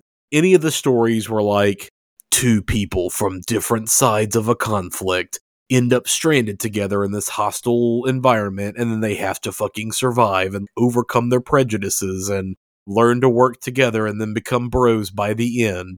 That was the original nugget of the idea for this. And granted, you know, his original idea was like, what if two guys are like stranded in this crazy wilderness hellscape that they have to survive, but one of them's a white guy and one of them's a Muslim. So it's like, uh, you know, again, on the nose, maybe a little bit misguided, which is why he's like, yeah, maybe this, you know, let's let's keep working through this. Let's keep developing this idea. A little bit of the nugget's still there between the Ed and James character, though, especially when they're out in the wilderness in survival mode. oh, all the core of that is still there, right? That is still the backbone of a lot of this story, just not those very post 9 11. Yeah. This is the culture of America. These are the things we're grappling with specifics, Well, right? and that makes sense because I saw this movie debuted at the Toronto International Film Festival on September 11th in 2006. Ironically so, like, enough, exactly five years after. Yeah. Yeah. But yeah, the quote from Fessenden is ultimately, I wanted to show how an individual's worldview affects how he or she deals with reality. Fessenden was also closely following the status of the Arctic National Wildlife Refuge okay, and how Congress was constantly challenging the right to drill for oil there, right? Like that has been a thing through our entire adult lives. Yeah. Is like we're sitting on all this fucking oil up there in Alaska we just need to tap into and we'll be energy independent forever. No, we won't. We're gonna burn through that shit in ten years and it'll be like it was never there. And meanwhile, all this pristine wilderness is gonna be fucking destroyed. We're probably gonna eliminate how many animal species? Yes. Tell me all about how the groundwater throughout the country where they've been fracking is not totally fucking poisoned. Sure, I'll trust you. He also witnessed firsthand how much snow coverage had recessed where he shot Wendigo just a few years prior. And so he was like, look, let's move much further north. they have that as part of the script in the movie with James Yeah. because Ed does that whole bullshit that Republicans do, like when they bring snow into Congress, they're like. What about all this global warming business? And even Ed's like, look at all the snow. It's right- cold yeah." right now, right here in this one place. I don't know what you're talking about. But like James is like saying like the temperatures keep rising in the area where they are. Yeah. Well, scientifically, it also doesn't have as much to do with that as it does with all these other factors. Like, let's be real. Yeah. You and I grew up in the South. The entire time that we were children growing up, did we have fucking flooding and hurricanes and thunderstorms and tornadoes and shit like as fucking frequently as has happened Like in the last yearly? decade to 15? yeah. No, that extreme weather, that extreme flooding, all that extreme because everything is fucking warming, there's more moisture in the air, like doesn't have to do with hot or cold as much per se totally. Like it's not just that, right? But yeah, Fessenden like saw how much the snow had just completely fucking disappeared from that area. So he wanted to move further north. So they go on a scouting trip to Alaska to kind of go check out where they can possibly shoot Yeah, I read about this stuff. Yeah, it's interesting. he discovered that okay, a there is no fucking production infrastructure in Alaska. The state just does not fucking support. Film. I mean, the there. the entire population of Alaska is like the population of a small city in yeah, mainland U.S. yeah. So like, there just is no infrastructure to support film production. That's the A, right? The other thing was they went to these oil fields at Prudhoe Bay, and apparently shit was really tense. the oil companies were like very fucking paranoid and secretive, did not want them filming there, did not want them talking to anybody. Like they were very, very stay out of our fucking business and kind of hostile toward them. And Fessenden was like, yo, the vibes are bad. It was really fucking weird being there. Also, the Iraq war had literally started just days before they were up there. So there was also this very jingoistic, kind of vampiric anticipation from all these oil people that was extremely distasteful. You know, it was just a lot of, okay, fucking rub our hands together, time to go get that oil, baby. You know, so he was like, the vibes were bad. There was no infrastructure to film in Alaska. But what he was genuinely struck by was how fucking bleak the wildlife refuge was in the dead of winter. It's gorgeous landscape once it's all thawed. Beautiful grass and wilderness and animals and shit. But during that part of the year, it is desolate. It is nothing. It is just white, blank, yeah. as far as the eye can see. And the movie does a great job of capturing that, by the way. yeah. And he was very taken by that idea because even though you were in a completely wide open space, there's something claustrophobic about that feeling of nothingness. The oxymoron of it is what he was fascinated by. They also visited Canada, and he was like, Yeah, the vibe at the oil rigs in Canada was completely different from the American rigs. Like, they didn't give a shit. They let us film, they talked to us about processes, and, you know, we learned a lot about oil company culture and rigging and how all that shit works. So he's like, it was good because we got a lot of context for like what we were writing in the script. But on the other hand, we discovered Canada like also was not good. It didn't have the look and the feel that we wanted. It was not flat enough. It was not cold enough. It, it wasn't what we needed. So they end up shooting in Iceland, partly because that's the location that works. Yeah. They also have a great film commission, and the film commission threw in money for the production. So it just kind of worked out all around to go there. And kind of like I mentioned earlier, a lot of Fessenden's mindset with the ultimate script was that, you know, again, post 9 11, in the midst of the Iraq war, so much of where his mind was was just what I said earlier. No matter what wars, no matter what political disasters, no matter what terrorism is currently coming, like that shit's going to come and go. And it sucks, but like that is what it is. But if we lose the earth, everybody's fucked and there's no coming back from that that is truly a cosmic, terrifying thing to consider. So, one thing I do like, despite what I think it's his failure to show any ambiguity, I do like the idea of what would be the tipping point. They explore, like, what would be the straw that breaks the camel back? And in this case, the straw that breaks the camel back, or at least they're hallucinating their thinking, is what is happening, is our little drilling expedition up here in this last part of Alaska that's untouched and they don't even get to the full drilling. It's just the domino effect. The domino yeah. effect. The Earth itself senses what they're about to do. It did sound a little reminiscent of Agent Smith holding a sweating, drugged out Morpheus going, human beings are a virus. And like just doing that whole speech. I'd like to share a revelation that I've had during my time here. It came to me when I tried to classify your species. I realized that you're not actually mammals. Every mammal on this planet instinctively develops a natural equilibrium with the surrounding environment, but you humans do not. You move to an area and you multiply, and multiply until every natural resource is consumed. And the only way you can survive is to spread to another area.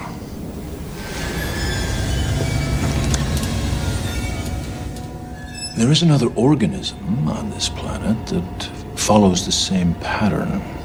Do you know what it is? A virus. Human beings are a disease, a cancer of this planet. You are a plague, and we are the cure. I'm glad you thought of fucking Hugo Weaving as Agent Smith and not fucking Marky Mark as a high school science teacher just going What like, happening? What what if the fucking plants are like all fucking trying to kill us? like what if like something is, you know, happening? Bro, speaking of get a Patreon, I know we keep plugging our Patreon. We have got to do that movie for a commentary track. Oh shit, we will eventually, yeah. so that's another thing that I do appreciate about this movie is the fact that James LeGros' character repeatedly says, I don't know what's going on. I can't tell you what's going on. All this science is too fucking new. We've never experienced any of this before to base any of our conclusions on. This is all new shit, and we're just trying to figure it out as we go. And again, to mirror it to real life, it's like anytime climate scientists go in front of Congress to explain their findings, and science is a thing that's continually building, right? Yeah. It's data upon data, and it's continually building, its theories being disproven and proven. So, like, then you have these idiot conservative, uh, I mean, everyone, but mostly conservative, let's be honest, lawmakers who are just like, none of them know the science. Yeah, none of them know the science, but they're like- actually know the shit that they're trying to explain. But you do have a giant half of them that's being fucking purposely hard headed about it. Yeah, the, they're saying like the data only shows this an eighty percent. What about the other twenty percent? Like that bullshit drives me up a wall because it's people who don't understand basic fucking scientific theory trying to like yes end you and critique every little thing you're saying. Like science is definite, but the data is not. The data is always changing because we don't know everything, and that's why science exists because we're fucking studying it. But yeah, it Flip what you just said. The data is definite, the science is not. We have the actual hard data. Like that is right. Yeah, that's what I meant. you know, proven the science part of it that we're still trying to figure out what to do. Yeah. But yeah, I appreciate that aspect of this movie that there is still that doomed kind of frustration around. I don't know what to tell you. Yeah, because Ed is like, you're not sure. You're the expert. Yeah. I am just here to observe what I am seeing and report on it, but I don't have the answers to this. I don't have the solution to this. You know, I'm just as much fascinated and disturbed by what I'm seeing as anybody. And I'm just here to like catalog the end of the world, essentially. So, anyway, yeah, this movie premiered at TIFF in 2006. Fessenden convinced IFC Films to distribute the film the next year, and uh, it got a very, very small theatrical release, and it grossed under 100k because I mean, it only got released a handful of cities and played for like a weekend, right? So this was mostly a movie that went to rental stores and you know has since been on streaming on and off. Currently, it is included in a Larry Fessenden Blu-ray collection from Scream Factory that also includes Habit and Wendigo and I think No Telling, which is like his very first movie. And it's 30 40 bucks. So like it's a pretty good deal to get all of those movies that otherwise are like this is their only, you know, physical media release. But they've all been kind of on and off streaming over the last couple years on various sources. Yeah. So anyway, yeah, we talked through the production. As far as the cast goes, you know, we mentioned Ron Perlman, who is always A delight. always, Always a delight to see on screen. One of my favorite fucking actors. easily. Seems to be a genuinely cool guy in real life. He kind of broke out in the caveman epic Quest for Fire. Yeah, because find out this is our first movie I think we've done with him in it, huh? Yes, and it won't be the last because he has been in a shitload of horror stuff. Yeah, he's in a shitload of everything, but yes. Yeah. So he's also then in a lot of very interesting and weird genre stuff. He's often under makeup. He's just one of the most fascinating looking guys in the history. Like he's just such a fucking wild specimen of a man. His voice, his presence, everything is just oh yeah, so all of it. So fucking cool. Yeah. Yeah, he's in the name of the rose. He is the Beast in the Beauty and the Beast TV show that ran for several years. He's in fucking Sleepwalkers. He has a great long collaboration with Guillermo del Toro. He's Mhm. literally in his first movie, Cronos. He's in The Adventures of Huck Finn with Elijah Wood playing Pop Finn. That might be the first thing that I like really ever saw him in. And he's kind of fucking terrifying in that movie because he's just playing the like drunk, abusive dad. And there's kind of these fucking scary scenes where he's beating the shit out of Elijah Wood drunk off his ass in this cabin. And Elijah Wood has to like stab him, you know, to like get away. He doesn't turn stuff down either. Oh, he works. He's in direct Yeah, he video movies. He's in big budget movies. He's all over TV. He's done voice work from everything from Adventure Time to Batman. So yeah, ding ding ding. There's our Batman the Yeah. animated series. He's the voice of fucking Clayface Yeah. in multiple Batman animated things. He has been the voice of Clayface for fucking ever. He's also been Slade, Deathstroke, and a lot of stuff too. Yeah. I would fucking love if the next Matt Reeves Batman movie was just like Batman colon gods and monsters, and it was like Killer Croc and Man Bat and Clayface, and it would be really fucking cool if they just brought him in to play Clayface in that movie. uh, anyway, I'm waiting for a serious live action Batman movie that leans heavy into the actual supervillainy of Batman's rogue gallery. Like, well, not just that, but literally none of those three characters have ever gotten a real good live adaptation. I know, and Clayface is such a good, interesting. Clayface is so fucking cool. Yeah. Anyway, anyway, anyway, yeah. He's also in City of Lost Children, which is a fucking wild Jean Pierre Jeunet movie, which City of Lost Children directly leads into him being in fucking Alien Resurrection. Yep. He's in The Island of Dr. Moreau, which is also a fucking insano production that we've talked about before. He does voice work and narrates all the Fallout games Yep. to go back to that video game that is now a TV show that we just mentioned earlier. War. War never changes. Since the dawn of humankind, when our ancestors first discovered the killing power of rock and bone, blood has been spilled in the name of everything from God to justice to simple psychotic rage. He's in Blade 2, again, working with Del Toro, and Hellboy. He is fucking Hellboy. he, is, the perfect casting for Hellboy. the Hellboy. embodiment of one of my all-time favorite comic book characters. Love him. He's great. I fucking love both of those movies. They're goofy and fun. They are nothing like the comics, but I really do love those two Del Toro movies. Yeah. He is in the TV miniseries Desperation, which I know we have brought up a few times on here. I Sell the Dead, Drive, Pacific Rim. He's basically the lead in Sons of Anarchy. Going back to Adventure Time, he plays the Lich, One of the major antagonists, yeah. main bad guy, most cosmic, horrific character in that entire show. But yeah, his he's great. Most recently, he stars in Transformers colon Rise of the Beasts as the voice of Optimus Primal, the fucking God damn gorilla monkey machine. Anyway, yeah. Apparently, his performance as Hellboy is what directly inspired the casting in this movie. Fezzik saw Hellboy and was like, "That's what That's I who I want That, in my that movie." works. Let's do this. Yeah. Call up Ron. Let's get him on the phone." James LeGros, the other lead that we mentioned, plays Hoffman. A lot of TV stuff. Also, has been in a lot of horror. He's in Near Dark. In Phantasm 2, he replaces the actor that played Michael in that movie. Drugstore Cowboy, The Rapture, Point Break, Singles, Living in Oblivion, Safe, Enemy of the State, the fucking Psycho remake. Like, dude was in a lot of really good 90s indie cinema. The thing that put him on the radar for me is a weird retelling adaptation of Macbeth called Scotland, Pennsylvania. That's a 1970s burger diner joint murder Macbeth. I remember seeing the DVD of that in one of the rental stores that we went to growing up, and I was just like, what the fuck is this? We had just done Macbeth in school.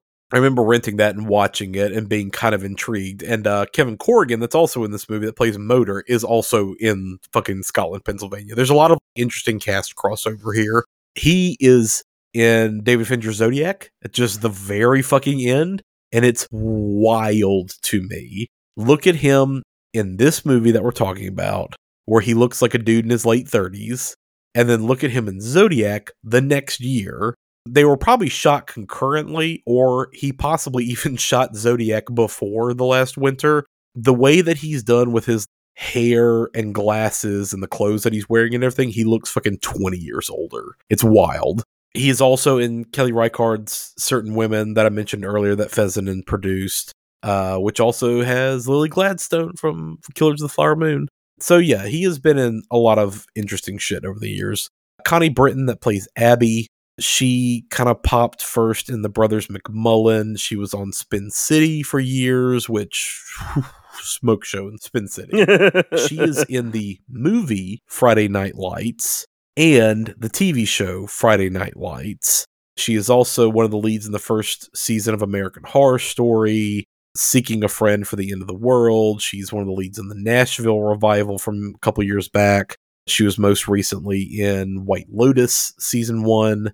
Zach Gilford, that plays McKinder, the young guy that goes fucking bug nuts and wanders out Yeah. into the wilderness. Yeah, definitely the creepiest performance I think in this movie. Yeah. So this was his debut. He goes on to be in James Gunn's Super. He is also in the Friday Night Lights TV show. The Purge Anarchy, which I argue is the best of the Purge movies. That's the one that's essentially what if the Punisher existed in the Purge universe? In the Purge universe, yeah. just taking out all the fucking villains. Where most people, I think, will recognize him from now, because I saw Last Winter like a decade ago. I saw it just a few years after it came out. So I, I had no idea who this guy was at this point, but watching it again the other day, I was like, holy shit, it's him.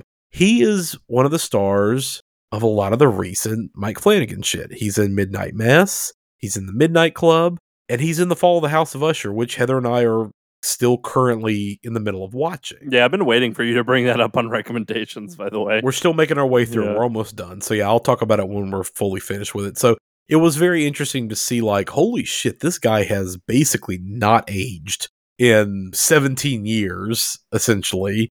He looks very, very much the same baby face in this movie as he does in all these recent Mike Flanagan projects.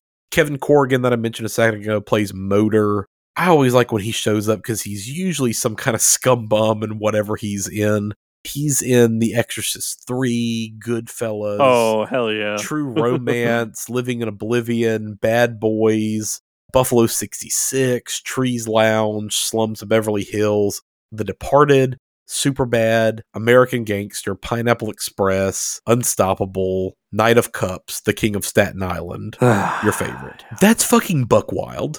That's truly Buck Wild. He has worked with Scorsese, Michael Bay, Tony Scott, Ridley Scott, and Terrence Malick. That's fucking Buck Wild to like work with that many major, major, major directors. I do always love when character actors like him are in these movies because when you look at their pedigree, they may be character actors, but they have how much rubbed shoulders with industry grades. Yeah. Other interesting fact that I discovered that I did not fucking know since 2001, he's been married to Elizabeth Berridge, the like lead from The Funhouse by Tobe Hooper and Amadeus. I had no fucking clue that they were married and have been married for years.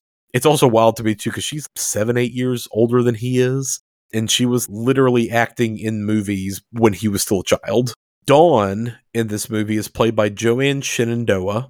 This is basically her only acting role. She is a singer, multi instrumentalist, Grammy winner. Like she is a Really? major, Okay. major First Nations musician. Okay, She is a member of the Oneida tribe.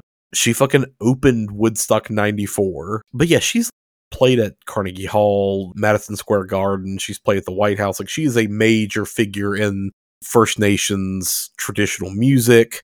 I listened to some of her shit the other night. It's very new agey, maybe a little bit too much for me, but it's good. Her voice is gorgeous. I can see why she was such a big deal. That's just not a corner of music that that whole new age side of it is just not something I've ever really gotten into. But yeah, she unfortunately died recently from liver failure, so she just passed. Jamie Harrold plays Elliot, who is kind of the other assistant guy to James LeGros character. This is the guy that I kept rewatching this movie thinking like, "Oh, this is our born victim. This is going to be Oh, my nosebleed. Oh, Yeah, this is going to be the guy that like bites it first and I forgot no, it's not him. He's in Natural Born Killers, To Wong Foo, I Shot Andy Warhol, Erin Brockovich, a lot of TV stuff. Pato Hoffmann, who plays Lee, again, a lot of TV stuff. He's in Wild Bill, which was the like Walter Hill movie with Jeff Bridges as Bill Hickok. And he was, you know, heavily involved with a lot of Native American rights stuff. So yeah, he has like a very interesting career outside of acting. His fate in the movie, like I'm gonna say fate because this is one of the more ambiguous things, is pretty harrowing because the last thing you see is him basically almost crying, staring out into the like wilderness, and you're hearing the hoof Yeah. noises that the ghost creatures make. And then next thing you know, he's just gone. Yeah, they just find his fucking empty boots. He basically got spirited away. Yeah. And then lastly, Larry Fessenden himself is one of the fucking pilots on the Yeah. plane. that Born victims. Yeah. Shit. Yeah. And like usual, I love that he's just dicking around making jokes and then immediately like plane crashes, head chopped off. Yeah. just fucking eats it. Those three boners got totally shit wrecked in this movie. Oh yeah. Well, yeah, that is all I've got as far as the production goes. Yeah. So I hope that gives everyone a little bit of context and information for this movie because again, I think this is a very interesting example of a very auteur independent director who has always been involved with horror, pointedly making a movie to discuss something that he is passionate about that has a very unfortunately loaded political context in these trying times, right? So like I appreciate the fact that, you know, not only did he go for it, but he made something that is pretty memorable, Yeah. I would say, all said and done. I mean, even though I didn't respond to it totally positively, I've been thinking about this movie since watching it. Yeah, which that's always a good marker when you see something like this and it does just kind of stick in your head for the next several days, right? Yeah, even if I didn't necessarily like it. Yeah, I, I'm glad it Yeah. makes me think about it. And to our listeners, again, I recommend you should at least watch it. And I would love to hear some opinions. I would love to hear if you think it's too preachy, beats you to the head. I'd love to hear like what your takes on are the ambiguity and the hallucination angle. I'd love to hear what you think. I think this is definitely worth a watch, and I think this movie needs more eyes on it because I didn't know a fucking thing about it until we talked about it. Cool. I think that's gonna do it for this episode. Do you want to lead us out, Aaron? Hell yeah. All right. Well, yeah, this is Watch If You Dare, a horror podcast uh, where me, your movie monster boy, Aaron, and my cowardly craven co host, Derek, discusses horror movies and we dissect the fears, phobias, and social relevancy of said horror movies. Thank you all for joining us. We greatly appreciate it as we go into the holiday season. I know everybody is very busy, so we appreciate any time that you spend with us. It means a lot to us. Please definitely check out our Patreon, which we've mentioned several times already. That helps us keep the lights on for the show and keep things affordable to host and pay for our streaming service that we use to record with and eh, help pay for childcare and all the other back end things that we have to shovel out money to like make this show possible. So any support we appreciate. Yeah. Thank you to all of our current patrons. We love you guys. Thank you for your support. Once again, patreon.com slash watch if you dare. Yes, definitely go check it out. Just five bucks a month. Literally the cost of a cheap, shitty cup of coffee at this point. Um, we've got lots and lots and lots of shit on there at this point for you to check out, and you will instantly. Bless you. Oh, that loosened a lot of snot. Oh, yeah. Donate now, listeners. Uh, check it out. So anyway, yeah, you will have instant access to all of that content. As always, check us out on social media at Watch If You Dare on Twitter and Facebook. We have our Spotify music playlist that is pinned to the top of the Facebook. Speaking of music, please check out my little brother Jesse Mansfield's stuff over on Bandcamp. He produced and recorded and performed our music bumps at the beginning and ends of all of our episodes. He's got some great fun shit on Bandcamp at Opossums, Big Clown, Party Gator. He's got a lot of side projects that are all pretty interesting. So go check those out, support him, throw him a couple bucks and get you some good music. Aside from that, any uh final thoughts on the last winter? yeah, Aaron. I mean, we decided to record out here. We shouldn't be here, Aaron. We shouldn't record here. We're grave robbers. It's coming up from the ground. Ghosts. I mean, what is Sally anyway? But fossils, plants, and animals from whatever millions of years ago. crunch, crunch. Oh no, that's not what Wendigos make. Wind- What does Wendigos make? Wendigo! I feel like I saw something with them where, like, a Pokemon, they say their name, like Wendigo. That might be in Marvel Comics, actually. I don't know. No, they just sound like my dog Bootsy whining.